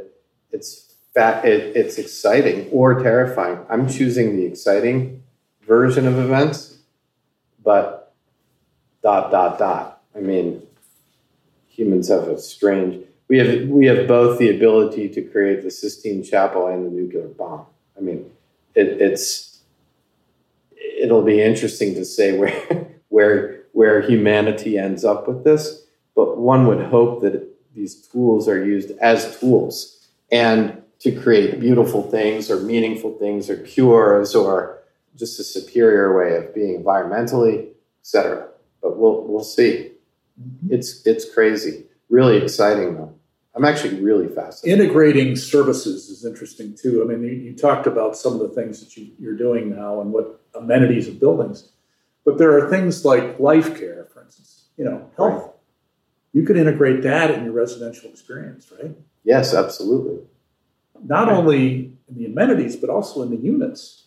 That's right. There, I'm reading a book right now about trends to look for in the future or that are here now or on their way or something like that. And one of them was talking about, I'm forgetting the word, but it was how a building has health qualities to right. it. And that, and we've already started, of course, in our industry with years and years ago with LEED mm-hmm. or variants of LEED. But it's one thing to say your building is relatively healthier than the building next door. That's LEED. It's another to say my building will make you healthier. Think about that. So I was went to book a hotel the other day in New York City, and the Equinox Equinox Hotel mm-hmm. in Hudson Yards has the rooms permanently. I don't know permanently. I'm sure you could change it, but the ambient temperature is 66 or 7, which is apparently the perfect sleeping temperature. So if you stay there, they're already saying, We've already taken this into consideration, and your sleep in our hotel is going to be superior to that of another hotel. So I could spend the same, God only knows what amount of money at their hotel. Maybe a dumb example because you could turn the temperature down in your unit. But my point is, they've actually, they're marketing that they are making you healthier by being in their space. And I think that's the next paradigm shift in our industry. It's not here yet, but it's getting there. Well, I think that furniture will adapt to people. So let's just say you had an artificial hip or some other thing that you, and they know that in advance that so you get yes. a certain kind of mattress that you're going to be in your bed. I mean, just yeah. you just go on and on with all these different. Well, it's the services. same idea. It's a service or a product that is either keeping you healthy or making you healthier.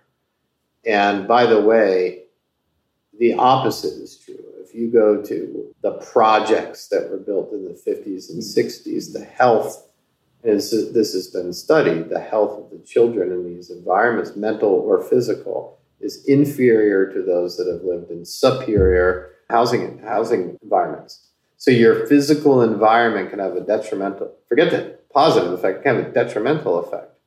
And if you don't believe me, go sit in a windowless room in a basement somewhere and tell me how you feel. Well, not only that, but I think, believe it or not, and I guess goes back to, unfortunately, the evil thinking, perhaps, some people on purpose, you know, put people in basically in prisons to some extent. Yes. From a prejudiced standpoint. So it's yes. unfortunate that Terrible. slumlords and people like that did it on purpose. Absolutely horrific. So I'm hoping that as we evolve as humans and technology is a tool that we will learn how to take care of one another in a superior fashion. Absolutely. So we talked about changes I mean I wanted to use and we haven't used the word although you haven't used an analogy because of the Ritz Carlton. What's your opinion of the what I call the hotelization of residential, not only residential but office properties? I mean I see it across the board. And the the rationale is why be here? the question you have to ask yourself if you're building anything in real estate, it might, it's the first question. Why should someone be here? Right. Right? Right.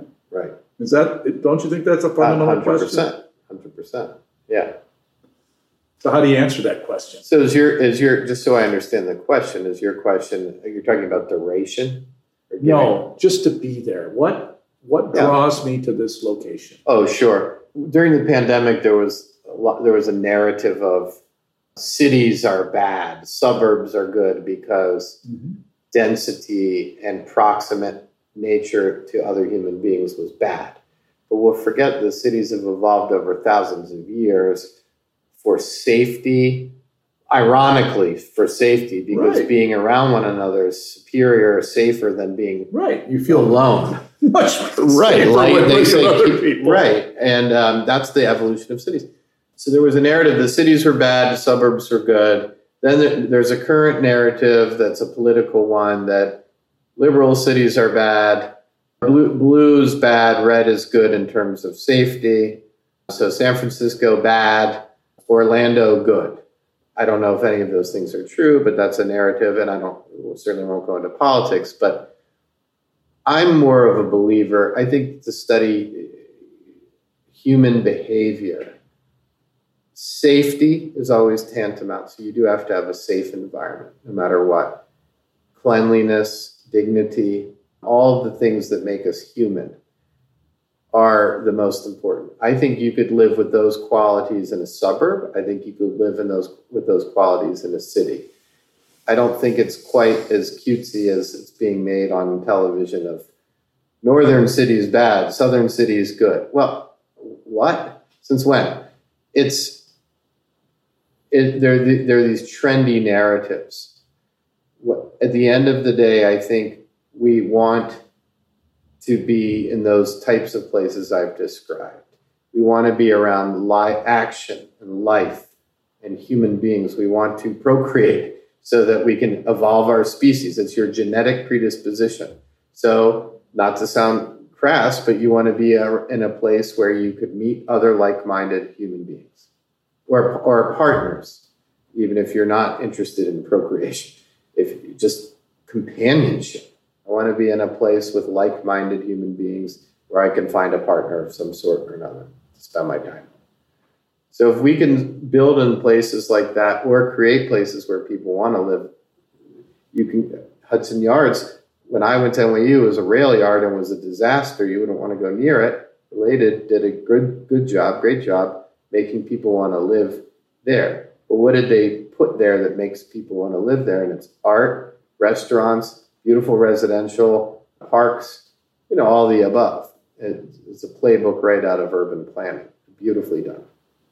So, yeah, those are the things I believe. But my point also goes into what's going on in the office building sector right now. Yes. So, if you're building an office building, and God help anybody that is, yeah, sure. yeah, uh, you know, unless there's a tenant standing there with a 15 year lease saying, "I want it," you know, you know, how are you creating the reason to be? You're throwing a lot of stuff at the wall and you're hoping it sticks. You're saying, my building is the healthiest. My building is the in downtown Bethesda near the restaurants. My building is. But that goes beyond the real estate. That also goes to the to the company, to the to the you know. Yes, I think what's happening in the office space is there's a flight to quality to quality. Yes. So Right. This we're we're sitting here in a suburban office building in Greenbelt, Maryland. Very nice building, but in a you know office park with very little retail near it. And our lease is up in a few years, and we are trying to decide whether to stay here or to go somewhere else. If we were to go somewhere else, I would imagine only wanting to go to the nicest place we could afford, near the best retail we could get, and have a quality of life if we stay here, I want to make sure that our environment in the work in the office itself gives my employees the very best environment they could possibly have. So there's an extreme flight to quality.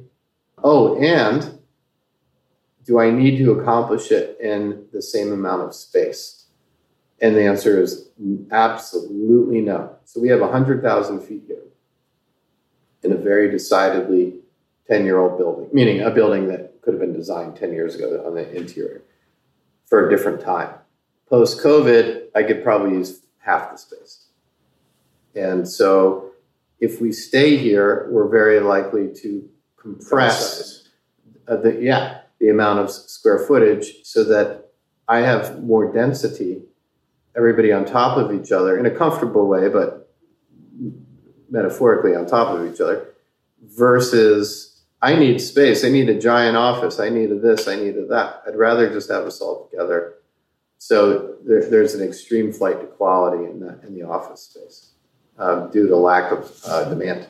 Yeah. So again, then we get back to where are these people? Oh, well, whether they're in my apartments, there you are, or somebody else's, or, or in, in home. or in homes. Yeah. Right. Or they're sitting in Starbucks, maybe, or definitely, or at some other temporary place. Yeah it's probably a good business model mobile, there too. Right. Just mobile around. So I, am just, I think the implications of the, the pandemic, you know, of course, this, this, these trends were happening before that, but just, you know, the pedal hit the metal when that happened, you know. Yeah, we were sort of thought of it, meaning that there was a transitory quality, a limited space that you need at a limited duration. But obviously, they had their own issues but yeah, this is a strange time. And I think once the horse is out of the barn, it's pretty hard to stuff it back in. So we've we've asked our employees to come back three days a week, mm-hmm. and I can't imagine how well it would go. That I know it wouldn't go well if I added a fourth or a fifth. Certainly a fit. Or like you say, you got to be here every Friday. Let's say. Yeah, I, I don't see. I would be a, a significant competitive disadvantage to my um, excellent competitors. And that's not a good, in this no. labor market, that's not a great idea. No. So, where do you see, you know, playing off into a bigger spectrum, where do you see the future of the DC real estate markets? Uh, will Amazon HQ2 and other tech company expansions in the region over time have an impact? Has the pandemic's impact created secular changes and why? In Washington. I think the answer, this will sound like a hedge, but it's a little bit of both. I'm not sure Amazon, as an example, would have had the profound impact that I believed that it would have when I heard about it the first time. So pre pandemic, I said, let's buy every damn site proximate to Amazon's new headquarters, et cetera, et cetera. Now I'm not so sure. I think it will have some effect. First of all, I'm long term extraordinarily bullish on DC. And by DC, DC MSA, so suburban Maryland, etc. And I am because of all the reasons you would think. The multitude, in addition to the federal government, the multitude of sectors and interests, the location, access, it's extraordinary place to live. The middle of the East Coast. I mean, think about that. We're literally in the middle of everything. So that's exciting, and therefore I'm bullish.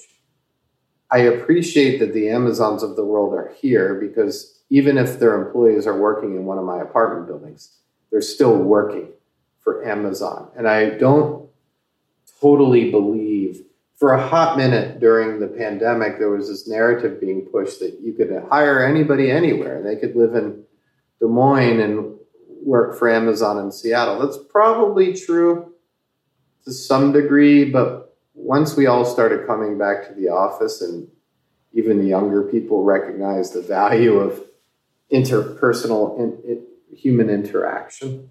So I think we'll revert more towards that old norm, but it will never be completely the same. So I'm hedging my answer. Long term bullish due to the diversity of business types so that's regional. Let's go a little Okay. more narrow to, let's say, Northern Virginia, DC, and suburban Maryland. winners and losers. So CBD downtown DC. Okay, you're 22. You get a job on K Street. Pretty awesome. You're making 120 grand. That, that's pretty amazing. Or more today. Or more today, which is just breathtaking. Some of these attorneys are starting at 175. okay, so that's crazy. So okay, so all right. Well, before you would rent from me or Greystar or someone else that's good, and and you would live. Here's a great idea: live a block from where you work. How awesome is that? You could walk, and there were restaurants everywhere. Well, now what happens if you really like Arlington because there are bars there and people to meet and things to do and more restaurants or whatever the heck it is that you're into? a lot more social. Yeah. Why not live there? And then come in. You only have to come in now two days a week, maybe three. Some offices, I don't even know what they're doing. So maybe not even. So why live in the CBD? Okay, well now that you're not living there, and I'm now now I'm the guy that owns the K Street um, lobbying firm, and my lease is up. Yeah. Should I renew at a place where no one wants to be, or should I move my damn office to Arlington, where you live? Probably move to Arlington. So when we're as we're looking at office space, we're looking anywhere from Columbia around the Merriweather district to the North Bethesda, like a Pike and Rose type location to Bethesda. But all Bethesda is kind of like a made up CBD, isn't it? It's just closer to Denser beautiful- than it's ever been. yeah, and it's really fun. If you go out to lunch there, you enjoy. it. You see a million people. You get a million restaurants, million stores. Like you and I did recently. I ran into you at a restaurant in Bethesda on Woodmont, Right. and it was happenstance. And you said, "Oh, maybe I should talk to you for an interview." I said, "Oh, I miss talking to you," and it's just running into you. If I was in the CBD right now, I'd be all alone in the building on Farragut Square, wondering where everybody went. And that, to me, the happenstance running into people is really what matters. So, winners and losers. So, some places randomly will win in a huge way. North Bethesda, or as I would call it, Rockville. So if somebody brought you a site in Georgetown that was Ooh, that's a curveball you just threw at me. because yeah, Georgetown still has yeah, is still Georgetown. Right. Now maybe it's not the Georgetown it was that you and I remember, but it's still pretty wonderful and architecturally beautiful and cool. So Georgetown, yes, by maybe by American or one of the you know, there's a couple neighborhoods that you'd say The ballpark right now is was and maybe still is the hottest area. yes, H Street was pretty amazing, right? And then Noma. Nome was pretty interesting. Yeah, Noma will be an interesting to, one to watch Yes. because it's on the periphery of the central business district. Now it's created a very nice neighborhood, and there's some beautiful buildings, and we manage a number of them that are beautiful. Yeah, I think Noma will be good, but would you build a new building in Noma? I don't know. I think there's too much already there, frankly. And I think there's too much in the ballpark area right now as well, probably. It will be interesting. But you look at, you know, there was an article in the Washington Journal, I don't know, this week, last week.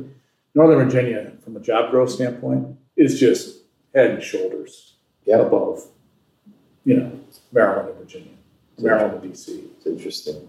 And, and there's no clouds on the horizon from that standpoint, based on what's going on with, you know, data centers and, you know, the whole Yeah, there's some exciting things happening there. You know, we built a project called Aperture on on the Silver Line, and it's exceeded our expectations. Comstock has done a great job all around us. That certainly helped because they've only. Is this in Reston or in Loudoun? I'm sorry, this is in Reston. In Reston, okay. Yeah, but same notion, right? It's it's you're you're working where you live, yet you're in a suburban environment, suburban, suburban, whatever the word, exurban, whatever it is. But yeah, the world's changing. But I'm not one to really sit around and be upset about this. This is exciting because if you can, what do they say? Put yourself in front of oppor- figure out what opportunities and position yourself right in the middle of where it's coming at you and you'll you'll win.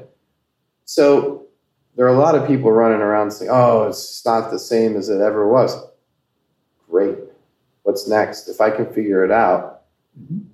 and so that that is where the magic is. And I think there's a lot of opportunity. At the end of the day, though, we're still human beings, and I've already mentioned why I think people like to be around one another. That's not changing. There might be different ways we interact or meet or communicate, Zoom or virtual or whatever the hell happens, but we're still driven by primarily many of the same things that someone 3,000 years ago would be. It was fascinating. So when you interview people for your company, what characteristics do you look for in young professionals? Curiosity, humility, kindness is probably the number one. I probably should have started with that. Mm-hmm. My father always says you can hire, you should only hire nice people because you can teach them any skill. That's in his book. It isn't. Thank you. Thank you for reading. I've read that. But you can't teach a skilled person to be nice if they're not nice. Like that, that That's ship's right. left the port, you know. Mm-hmm. And we have valued interpersonal relationships, human inte- uh, emotional intelligence, or these are things that I value greatly as a leader of our organization. We have found out two days ago we were Washington Post top workplace, one of the top workplaces for the eighth straight year. And that's voted on by your employees. To me, that's as good as it gets because if they believe it's a great place to work, then you've created or they've created a culture that is worth staying here or coming here. Mm-hmm. And that is business is hard enough. the world is crazy. There's a macroeconomic things raining down on you all the time or geopolitical. But we're going to head into any of these things, good times or bads, with a corpus or, or a group here that is exceptionally good people. So at worst, we have a good reputation. At best, we have a good reputation and we've also made money.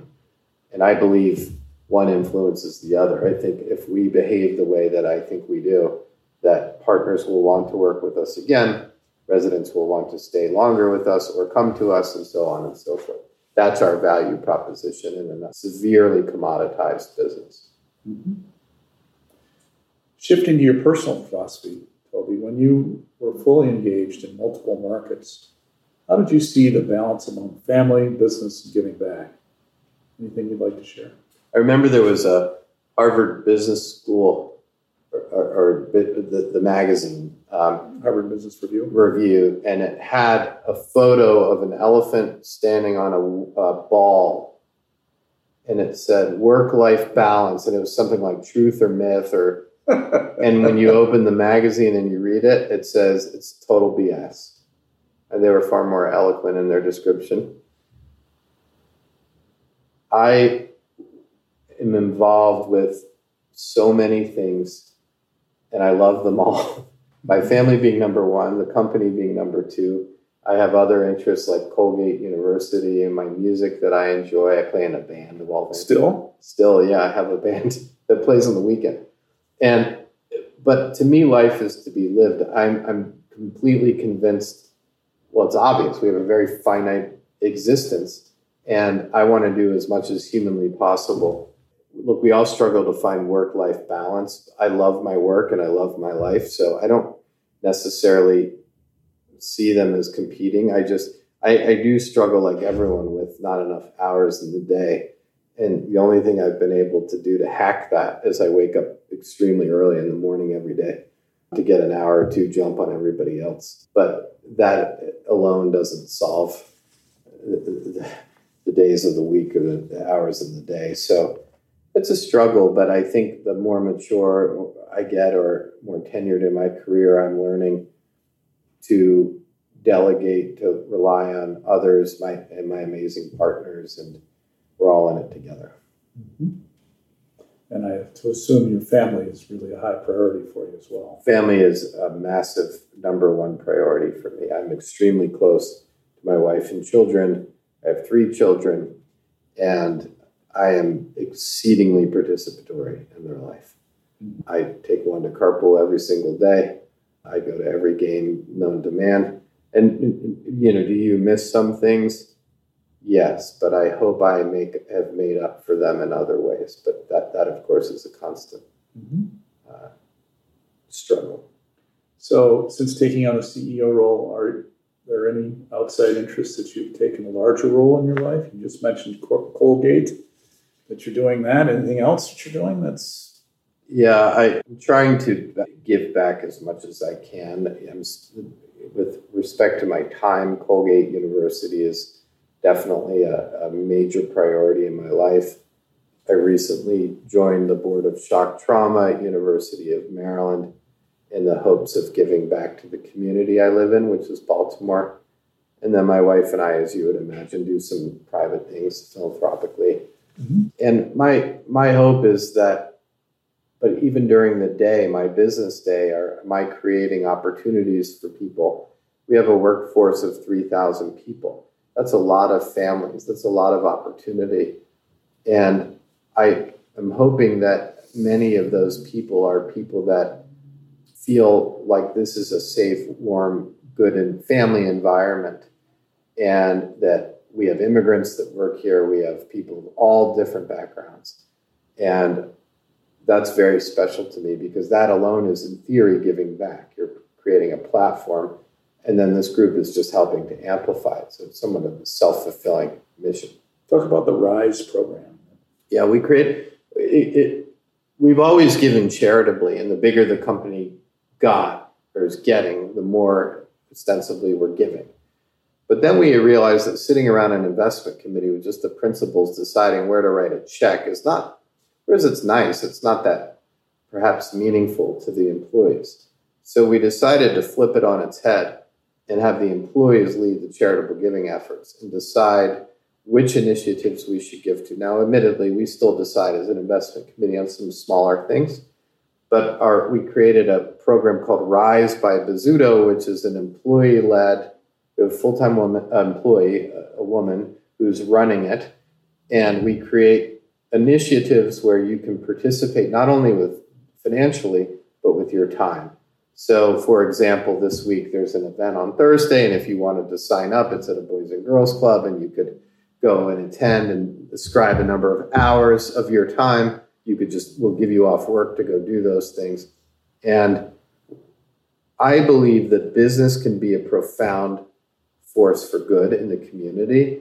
And if I can harness not only our companies, great people, but our residents, we have over 150,000 people living in our buildings. And if we're able to tap into that, leverage their resources or time and ours, that's what a good company, in my opinion, does. Is this so, at each of your properties you have this? or So RISE is just a corporate oh, initiative. But what RISE may do, illustrative, let's use Ukraine as an example. When the war started, we were able to, with the permission of the owners we manage for, go to all of our residents and every building we manage and say, our RISE campaign is going created a fund and you can contribute. And so we were able to leverage the employees wanted to do something, we were able to leverage it by the financial resources of our, in that case, of our residents.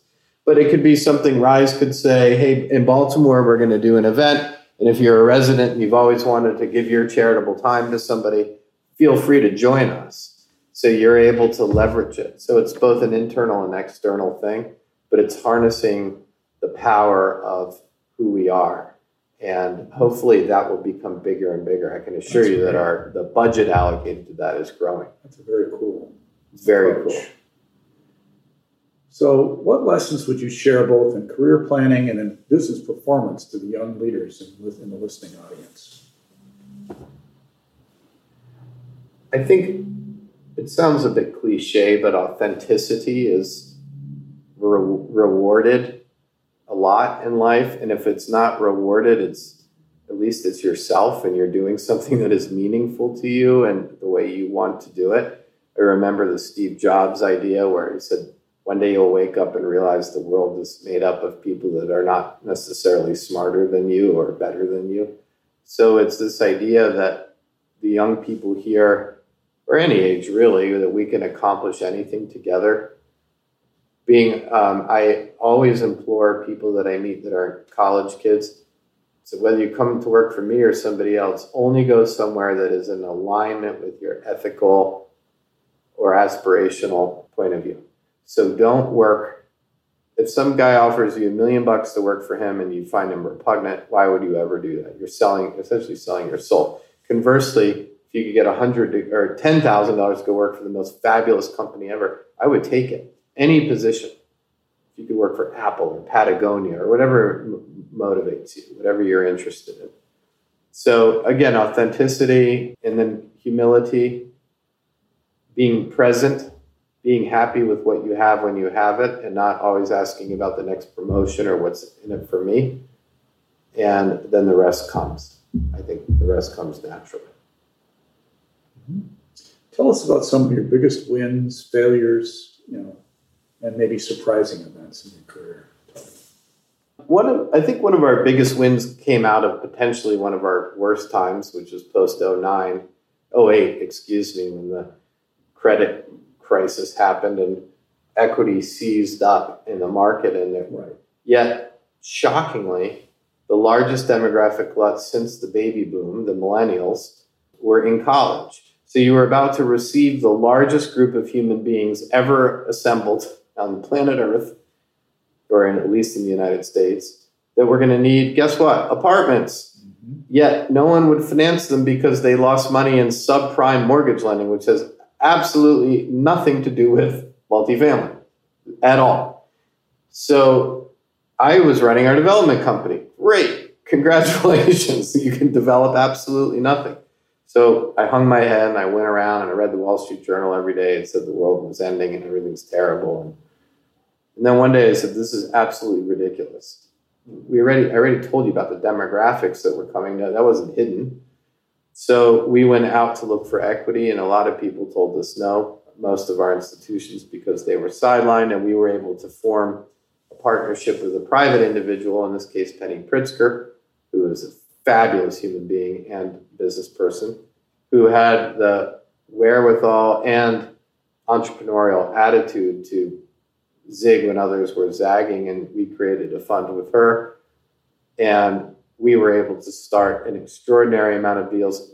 Ironically, by the end of 09, a lot of money had come back anyway. But I thought she had her own development company at one point. She owns half of Debbie Harmon's group. Um, oh yeah, Artemis. Artemis. Yeah, but she had one of your former development guys who I almost did a deal with. Richard Oh, Bowles. Yeah. Does it Um, work for her? I think Richard worked for the Pritzkers at some point. Yes, There there was was- called. Yeah, she she did have a development in a previous cycle, had her own development before, company yeah, before the credit crisis. interesting. When the credit crisis happened, she decided, and I can't speak for her, but made an investment decision to invest with developers Got it. and she took a platform ownership in Artemis, and she took a non-platform. We just created an equity fund Mm. and did a number of deals with her, and it gave us the catalyst. So it's turning a bad moment. So I, I view that as one of our largest successes, and good for me to learn that just because everybody's hanging their head, maybe there's extreme opportunity in those moments. And wouldn't you know? today and every day around us is like that right now, which is where no is the override, the sentiment right now in the world. And we're going to solve for yes. That's what we're going to do. So, what about uh, failures? I think when you look back on your life, or at least I'll speak for myself, you always regret the things you didn't do. Like that damn CVS deal you keep bringing up. um, it's the one it, I, I have fond memories of what I did, but beat myself up for those that I didn't do. And there's been a number of deals that I didn't do, rightly or wrongly. But in my mind, if did you take enough risk? And I already mentioned that I want to protect our investors and my employees. So it's probably good I'm not swinging for grand slams every day. But on the other hand, you wonder if you had just pushed a little harder, could have you accomplished more?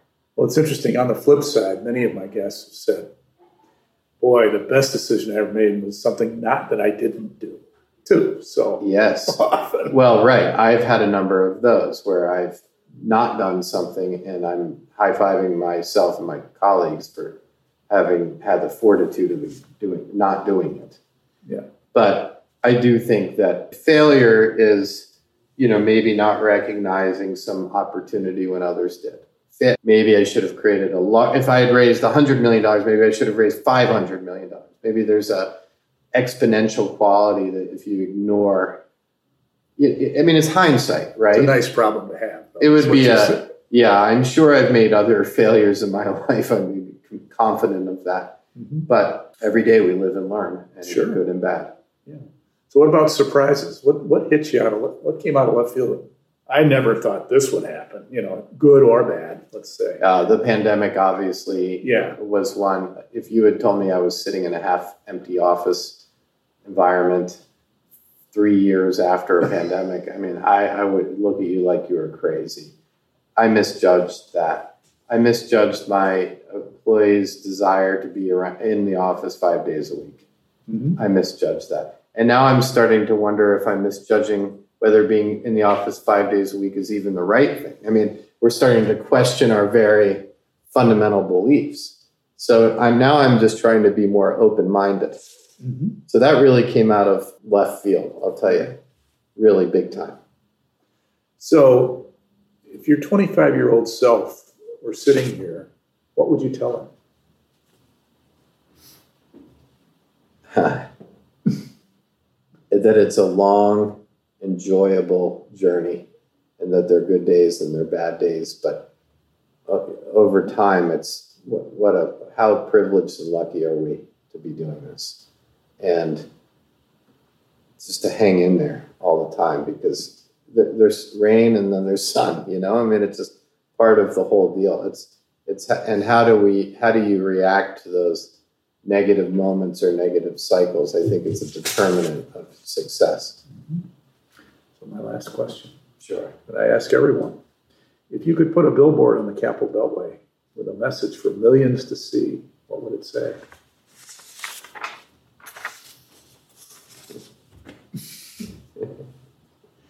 I might need Chat GPT to help me with this one. Um,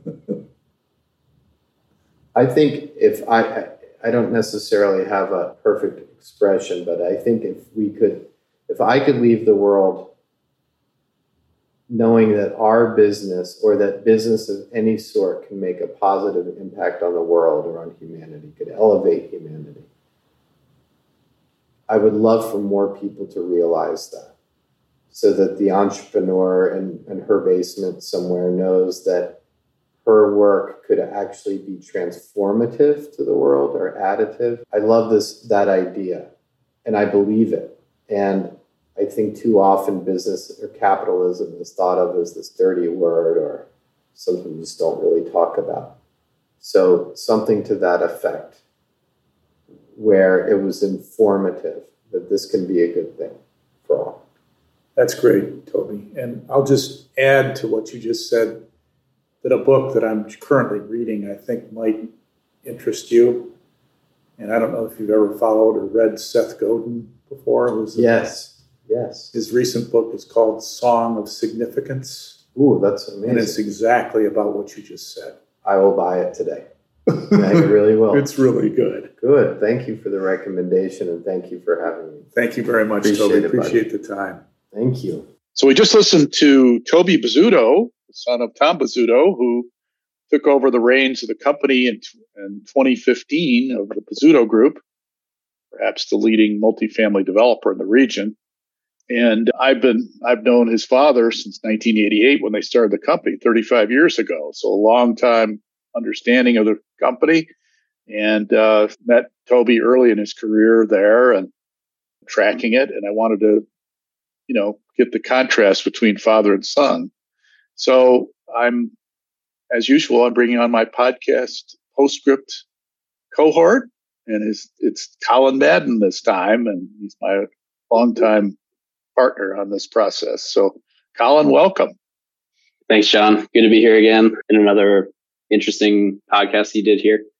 I'll just jump right in and kind of kind of jump right into the, the family legacy aspect of this podcast and of his career. Thought it was interesting to hear his journey from a young age and then to take over the family business and his successes since taking over the reins of the company. It was also interesting to hear about the Harvard Business School education course for for people in their scenario where you're transitioning a, a large company. You always hear about the the unsuccessful transitions of large companies and it's it's probably more rare to hear about the successful transitions. Uh, I had never known there was this Harvard Business School for the that mm-hmm. issue, but I guess it makes a ton of sense. So interesting to hear that they used that and it was helpful to them, but also other families in the in the region had suggested it to them. So I thought that was a an interesting course. Yeah, I wanted to get your take on you know the family role and that dynamic and the challenges that come along with a transition like this, and also just the challenges of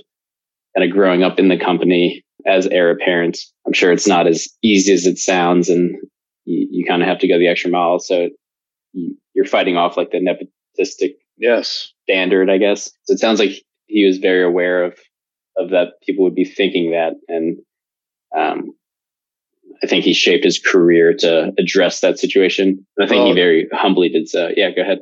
It's interesting. They not only did he and his father do it, but John Slidell and his son Duncan Slidell, who worked there also at the same time, mm-hmm. and they started at the same time. John and and and Tom and Rick Mostyn were the three founders of the company back in 1988. They had mm-hmm. worked at Oxford. I didn't get into this in this episode, but Tom in Tom's episode, they had worked together at Oxford Development Company back in the in the 80s, and the company folded because of the tax law change in 1986. So Tom and his partners had to figure out what to do. And so they went and started their own company.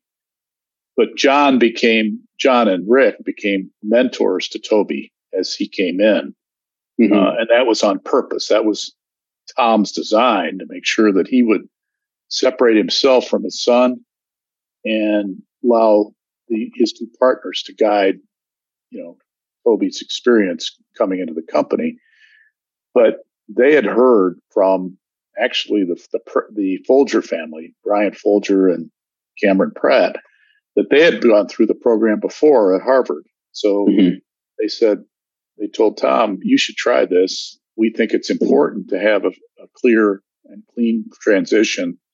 And, you know, in a large organization, you're going to have people saying, "Oh, here he comes, the, the heir apparent." You know, mm-hmm. it's your treatment as a as a leader could be a little different, and it's sometimes difficult because there's a built-in prejudice there, yeah, uh, and favoritism. You know, at least perceived favoritism. So they wanted to make sure that it didn't look that way, mm-hmm. and therefore that's what Tom why he made sure that his partners were more interfacing with him with his son than right than he was, and it didn't look like it was his father son routine that mm-hmm. you know which was important. And then the same with Duncan and and and John Slidell. As it turns out, obviously Tom and Toby now are the owners of the company. John is retired and and Duncan moved on to the Lincoln Property Company and is is the leader in the region for them. So it was an interesting that was an interesting thing. I wanted to get into it because I had heard from Tom about it in the 1st mm-hmm. episode that they had done it. So I wanted to get Toby's perspective of that.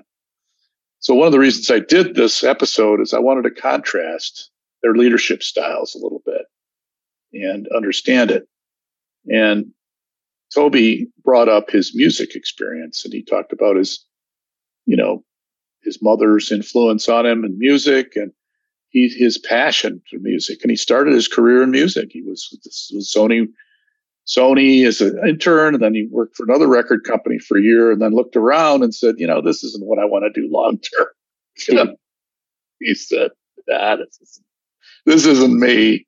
Looking at older senior executives, they went back and said, "Dad, I want to consider the business your business." You know, mm-hmm.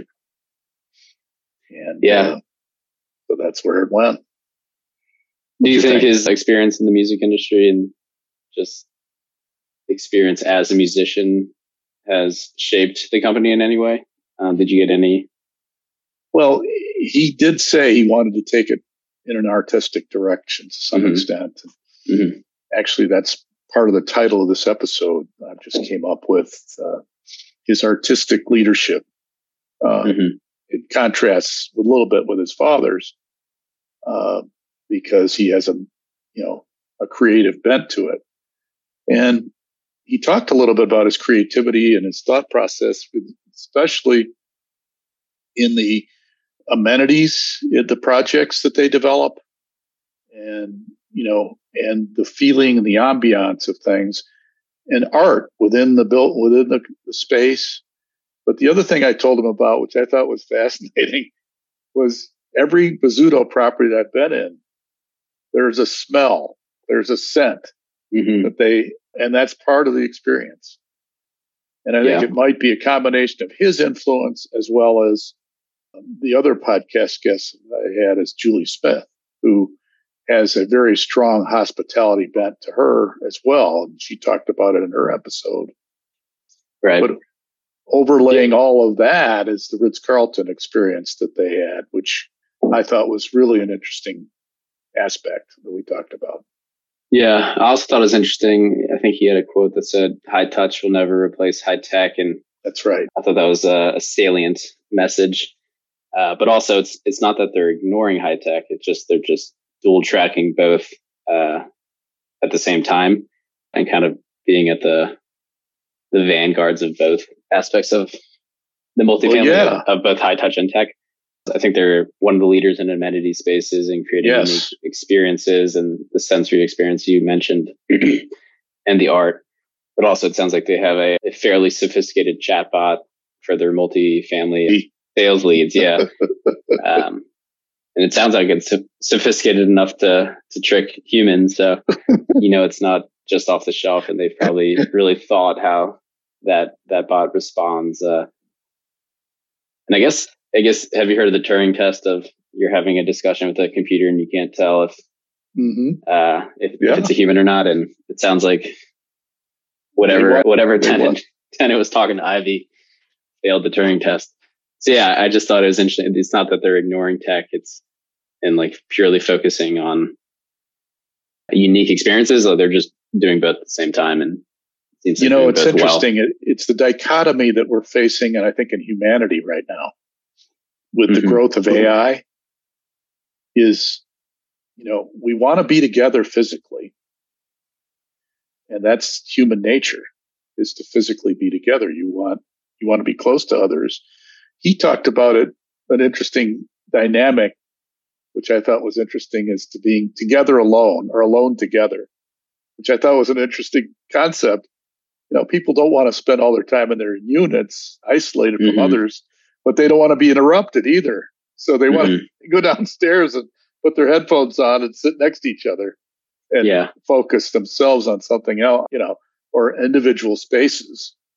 And, you know, that's, as I said, the dichotomy of today's society is uh, we want to be together, but we don't want to be interrupted. We want to have focus time and, and mm-hmm. get things done.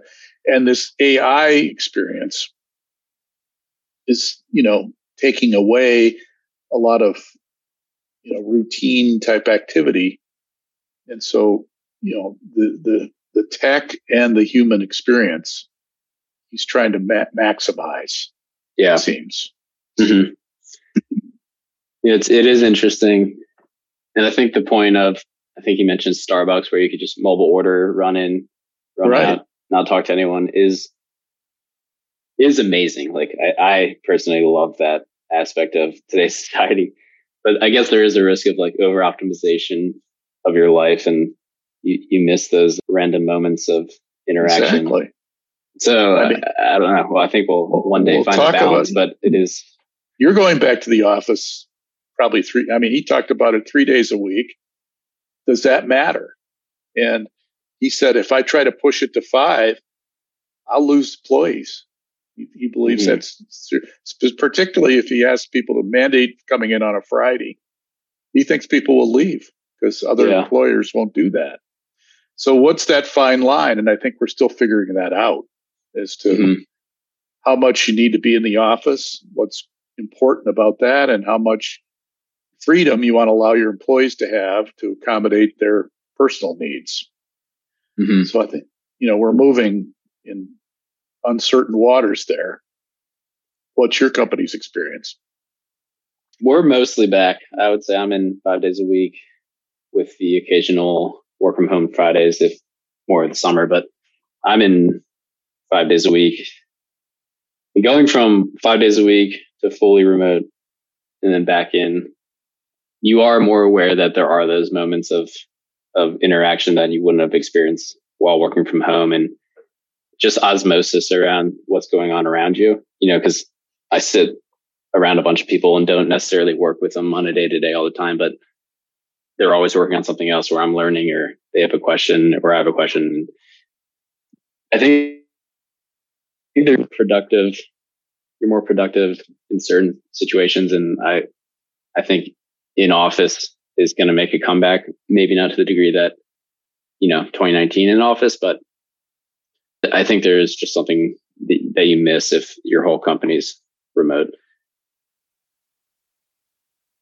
Interesting.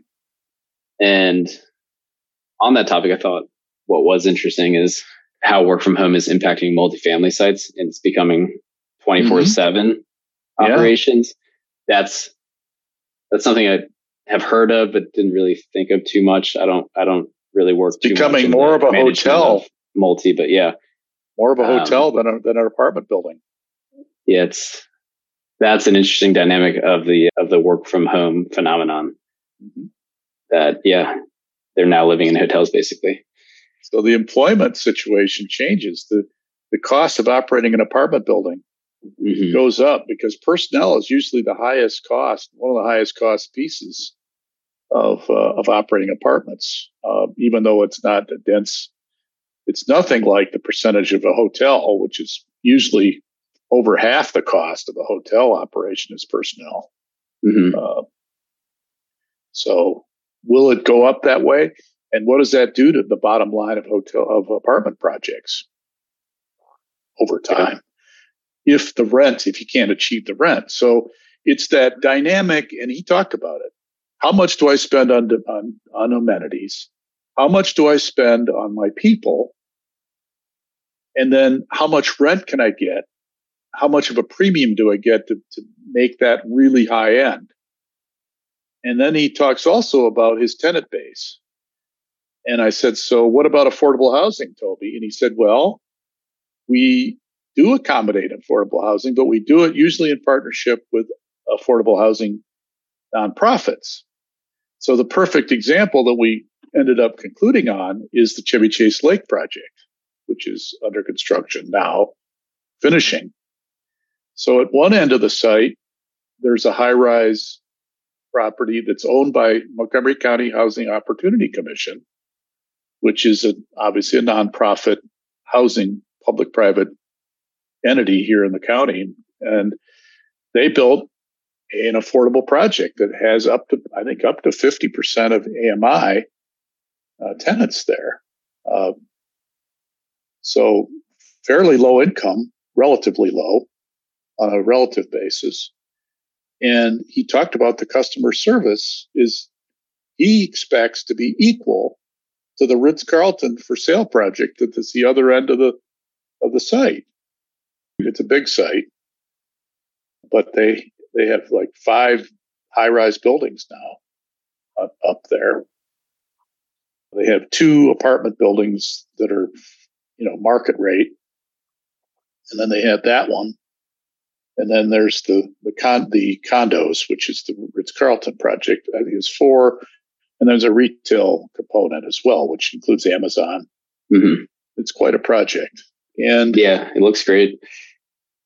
They have a as I said, they have the, the full spectrum of income in that in that in that project. So the dynamics of that, plus very high end amenities. So you have the ability to build the high high touch, high service, and a, a complete spectrum of income levels. I mean, they don't have Section Eight housing in there, so it's not completely down at the at the bottom end of the of the spectrum. But you know, for Montgomery County, it's a pretty broad range in that close mm-hmm. connection. So it'll be interesting to see the social dynamic of that as it as it evolves. Yeah.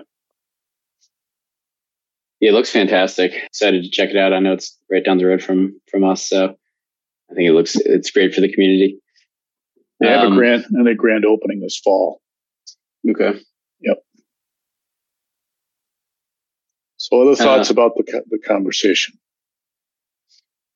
Yeah, I just wanted to talk touch on. He did just seem to have you know very humble leadership skill sets. He used we a lot. He up and down the the company organization. He kind of respects everyone from the top to the bottom the same way, and I think it was very evident that he really cares about his employees, really cares about the culture of the company, and I think that's you know, he, he kind of sets the culture at the top and, and it, it kind of infiltrates through all their products as like the Bozzuto way, I would say. One Bozzuto, he called it. Mm-hmm. And I, I'd read his, his father's book and the, I, you know, he has quick wisdom insights in that book. And yep. I feel like you can, you can tell that he was raised that way and it's coming out and how he, he was discussing with you about his employees and it's very much team oriented and he was hesitant to take much credit for anything he's successfully achieved and thought that was an interesting yeah, his, his, father tom is a philosopher.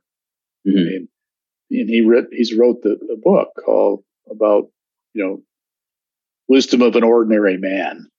Mm-hmm. so it's really quite something. I mean that's one thing that uh, toby's picked up on significantly and learned from is that whole philosophical approach to life mm-hmm. that Tom has.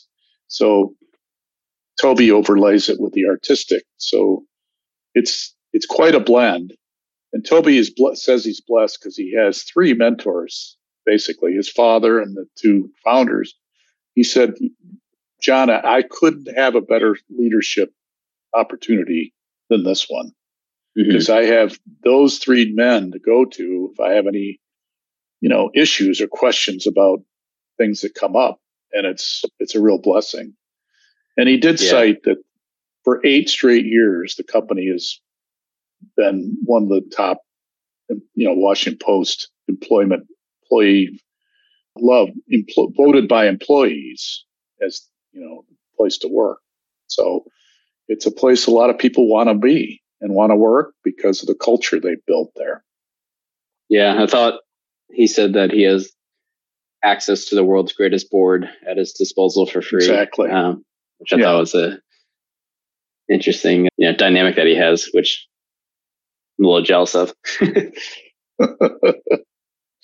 well, it's you know, it's built. It's a culture of 35 years of of doing it right, doing it the right way, and I think, as I said, Tom brings that philosophical approach to things, and mm-hmm. that was it's really paid off in spades for them over time, and they've learned from experience. They've gone through enough pain, you know, with with financial markets and everything else. And as Tom said, he was a lone wolf in the in the in the marketplace when he first started his apartment business. There just apartments were down the ladder from institutional interest at that mm-hmm. time when he first started. And now apartments are the darling, and he just, you know, just happened to be the in that place. Although now apartments might be fading a little bit down below industrial and data centers and other special uses. But the concentration of activity now in apartment buildings, as we talked about earlier, is higher than it's ever been because of you know the, the W the work from home thing. Mm-hmm. So it's it'll be interesting to see if they can keep that culture solid. But you know he has three thousand employees and twenty five hundred of them are on site at each of the each of the sites that they manage, and you know, I don't know. He said they have 91,000 units now in their portfolio, which is yeah, incredible. Big. Yeah. Uh, but he doesn't want to be the biggest. You know, there's some that have multi hundred thousand units, like right. Yeah, I thought his his allusion to Starbucks expanding too quickly and kind of losing the what made them successful in the first place exactly. in that expansion was a, a wise thought and comparison, which yeah, connecting the dots across industries was, was cool to hear about. Because I know that I guess they expanded when Howard Schultz stepped down, and then yes, that's right. I think there's a story when either when he was right back as CEO or kind of in his retirement moment, he like walked into a Starbucks and it just smelled like sandwiches, and he was like, "This is a coffee shop; it shouldn't smell like food." And like, like that that kind of message was that they kind of lost touch with what what Starbucks was. And, you know, I think it's easy when you're having a ton of success to expand as quickly as possible. I think it's, it's very wise to do it in a measured approach without losing, you know, the, the tangible and intangible aspect of what made you successful in the first place. Well, I think the, one of the biggest statements that Toby made that I thought was the most impressive was tenants that would move from other cities to Washington or from Washington to other cities that had Bozzuto managed apartments said they wanted to live in a Bozzuto property. And it was because of the, the service and the, the high touch and the feeling that they had living there because they felt, you know, serviced or helped at living and, and wanted that kind of experience. Mm-hmm. So, and again, that that's the high service approach, and people that can afford to pay for that will pay for that kind of service. It's like going to a nice restaurant, as he talked about. Mm-hmm. You go sit down with, you know, he talked about that whole routine with his, with your significant other. You sit down at a nice restaurant, you dress up, you, act differently, you expect things to be, you know, special. And that's the way he wants to treat his tenants is a, in a special way, which obviously is paid off and will mm-hmm. continue mm-hmm. to pay off. I believe he's right. Segment of the market will never go away as long as we're humans. Yeah. you know, so, yeah. So anything else you want to chat about? No, I think, I think that's it. Was curious actually, the Seth Godin book you referenced. What's, yes. what's the, I don't know, 10 to 15 second spark notes on what that's about? Well, it's he calls it the Song of Significance is the name of the book, and it's about what's important about being at work, why and teams, and the the obvious thing of and and this is what I think I sense the whole culture at Bozzuto is is the significance of what you're doing together mm-hmm. and working together as a team and what does that mean? How does that how does that work? Why is it important for people to be together? Uh, what is that synergy that you have as a, as a team and the group? What do the different team members bring together as a, as a group? And what do you bring in individually? In, in, you know, is your life significant? And is the group of the team significant in mm-hmm. what it, and be different? You know, you look at what Steve Jobs said, you know, stay foolish, you know, do something different, mm-hmm. you know, make, make an impression. It's, you know, stand out, do something different. Mm-hmm. You know, unless you stand out, you're going to just fit in and, and, and, and as Seth Godin says in his book, you'll just go on the race to the bottom. You don't want to be on the race to the bottom. You want to be in the race to the top. The right. way to be the race to the top is to be very significant, be different, be unusual. And I'll just conclude here by saying, and I'm not trying to sing my own praises here, but I think I'm doing something different in this podcast. And mm-hmm. when I think about, you know, nobody else, I've been in this business 44 years and I know, I don't know anybody else that's doing what I'm doing the way I'm doing it. There's a couple people. There's one fellow on the West Coast doing it where he's doing it more of a national approach, but I wanted to aim at the market that I knew best at Washington and tell the tales of the leaders here and then share my experiences, which I think hopefully is a significant experience for people listening. And, and I thank you, Colin, for helping supporting that over the year, over the time. We're looking yeah. now at, at, by the time this episode comes out, it'll be four years since I started this. So, wow. Uh, yeah. yeah. This is the 90th episode. So, hmm. yep. Good job with it. Keep on, keep on keeping on. It's been fun. Yeah. It's been a lot of fun. I appreciate your help with it. So, on that note, thank you, listeners, for joining us today. And really appreciate your ongoing support. And in the next probably week or two, I'm going to put out a, a note to people that have been listening, kind of a, an email blast, and ask for a little bit of a contribution to do this because we are now a nonprofit organization called the Iconic Journey in CRE which has a community and this podcast. And I really appreciate your support as to keep this going for maybe another two to three years potentially. So thank you very much for, for your support and interest in the podcast. And thank you, Colin, for joining me today. Thank you.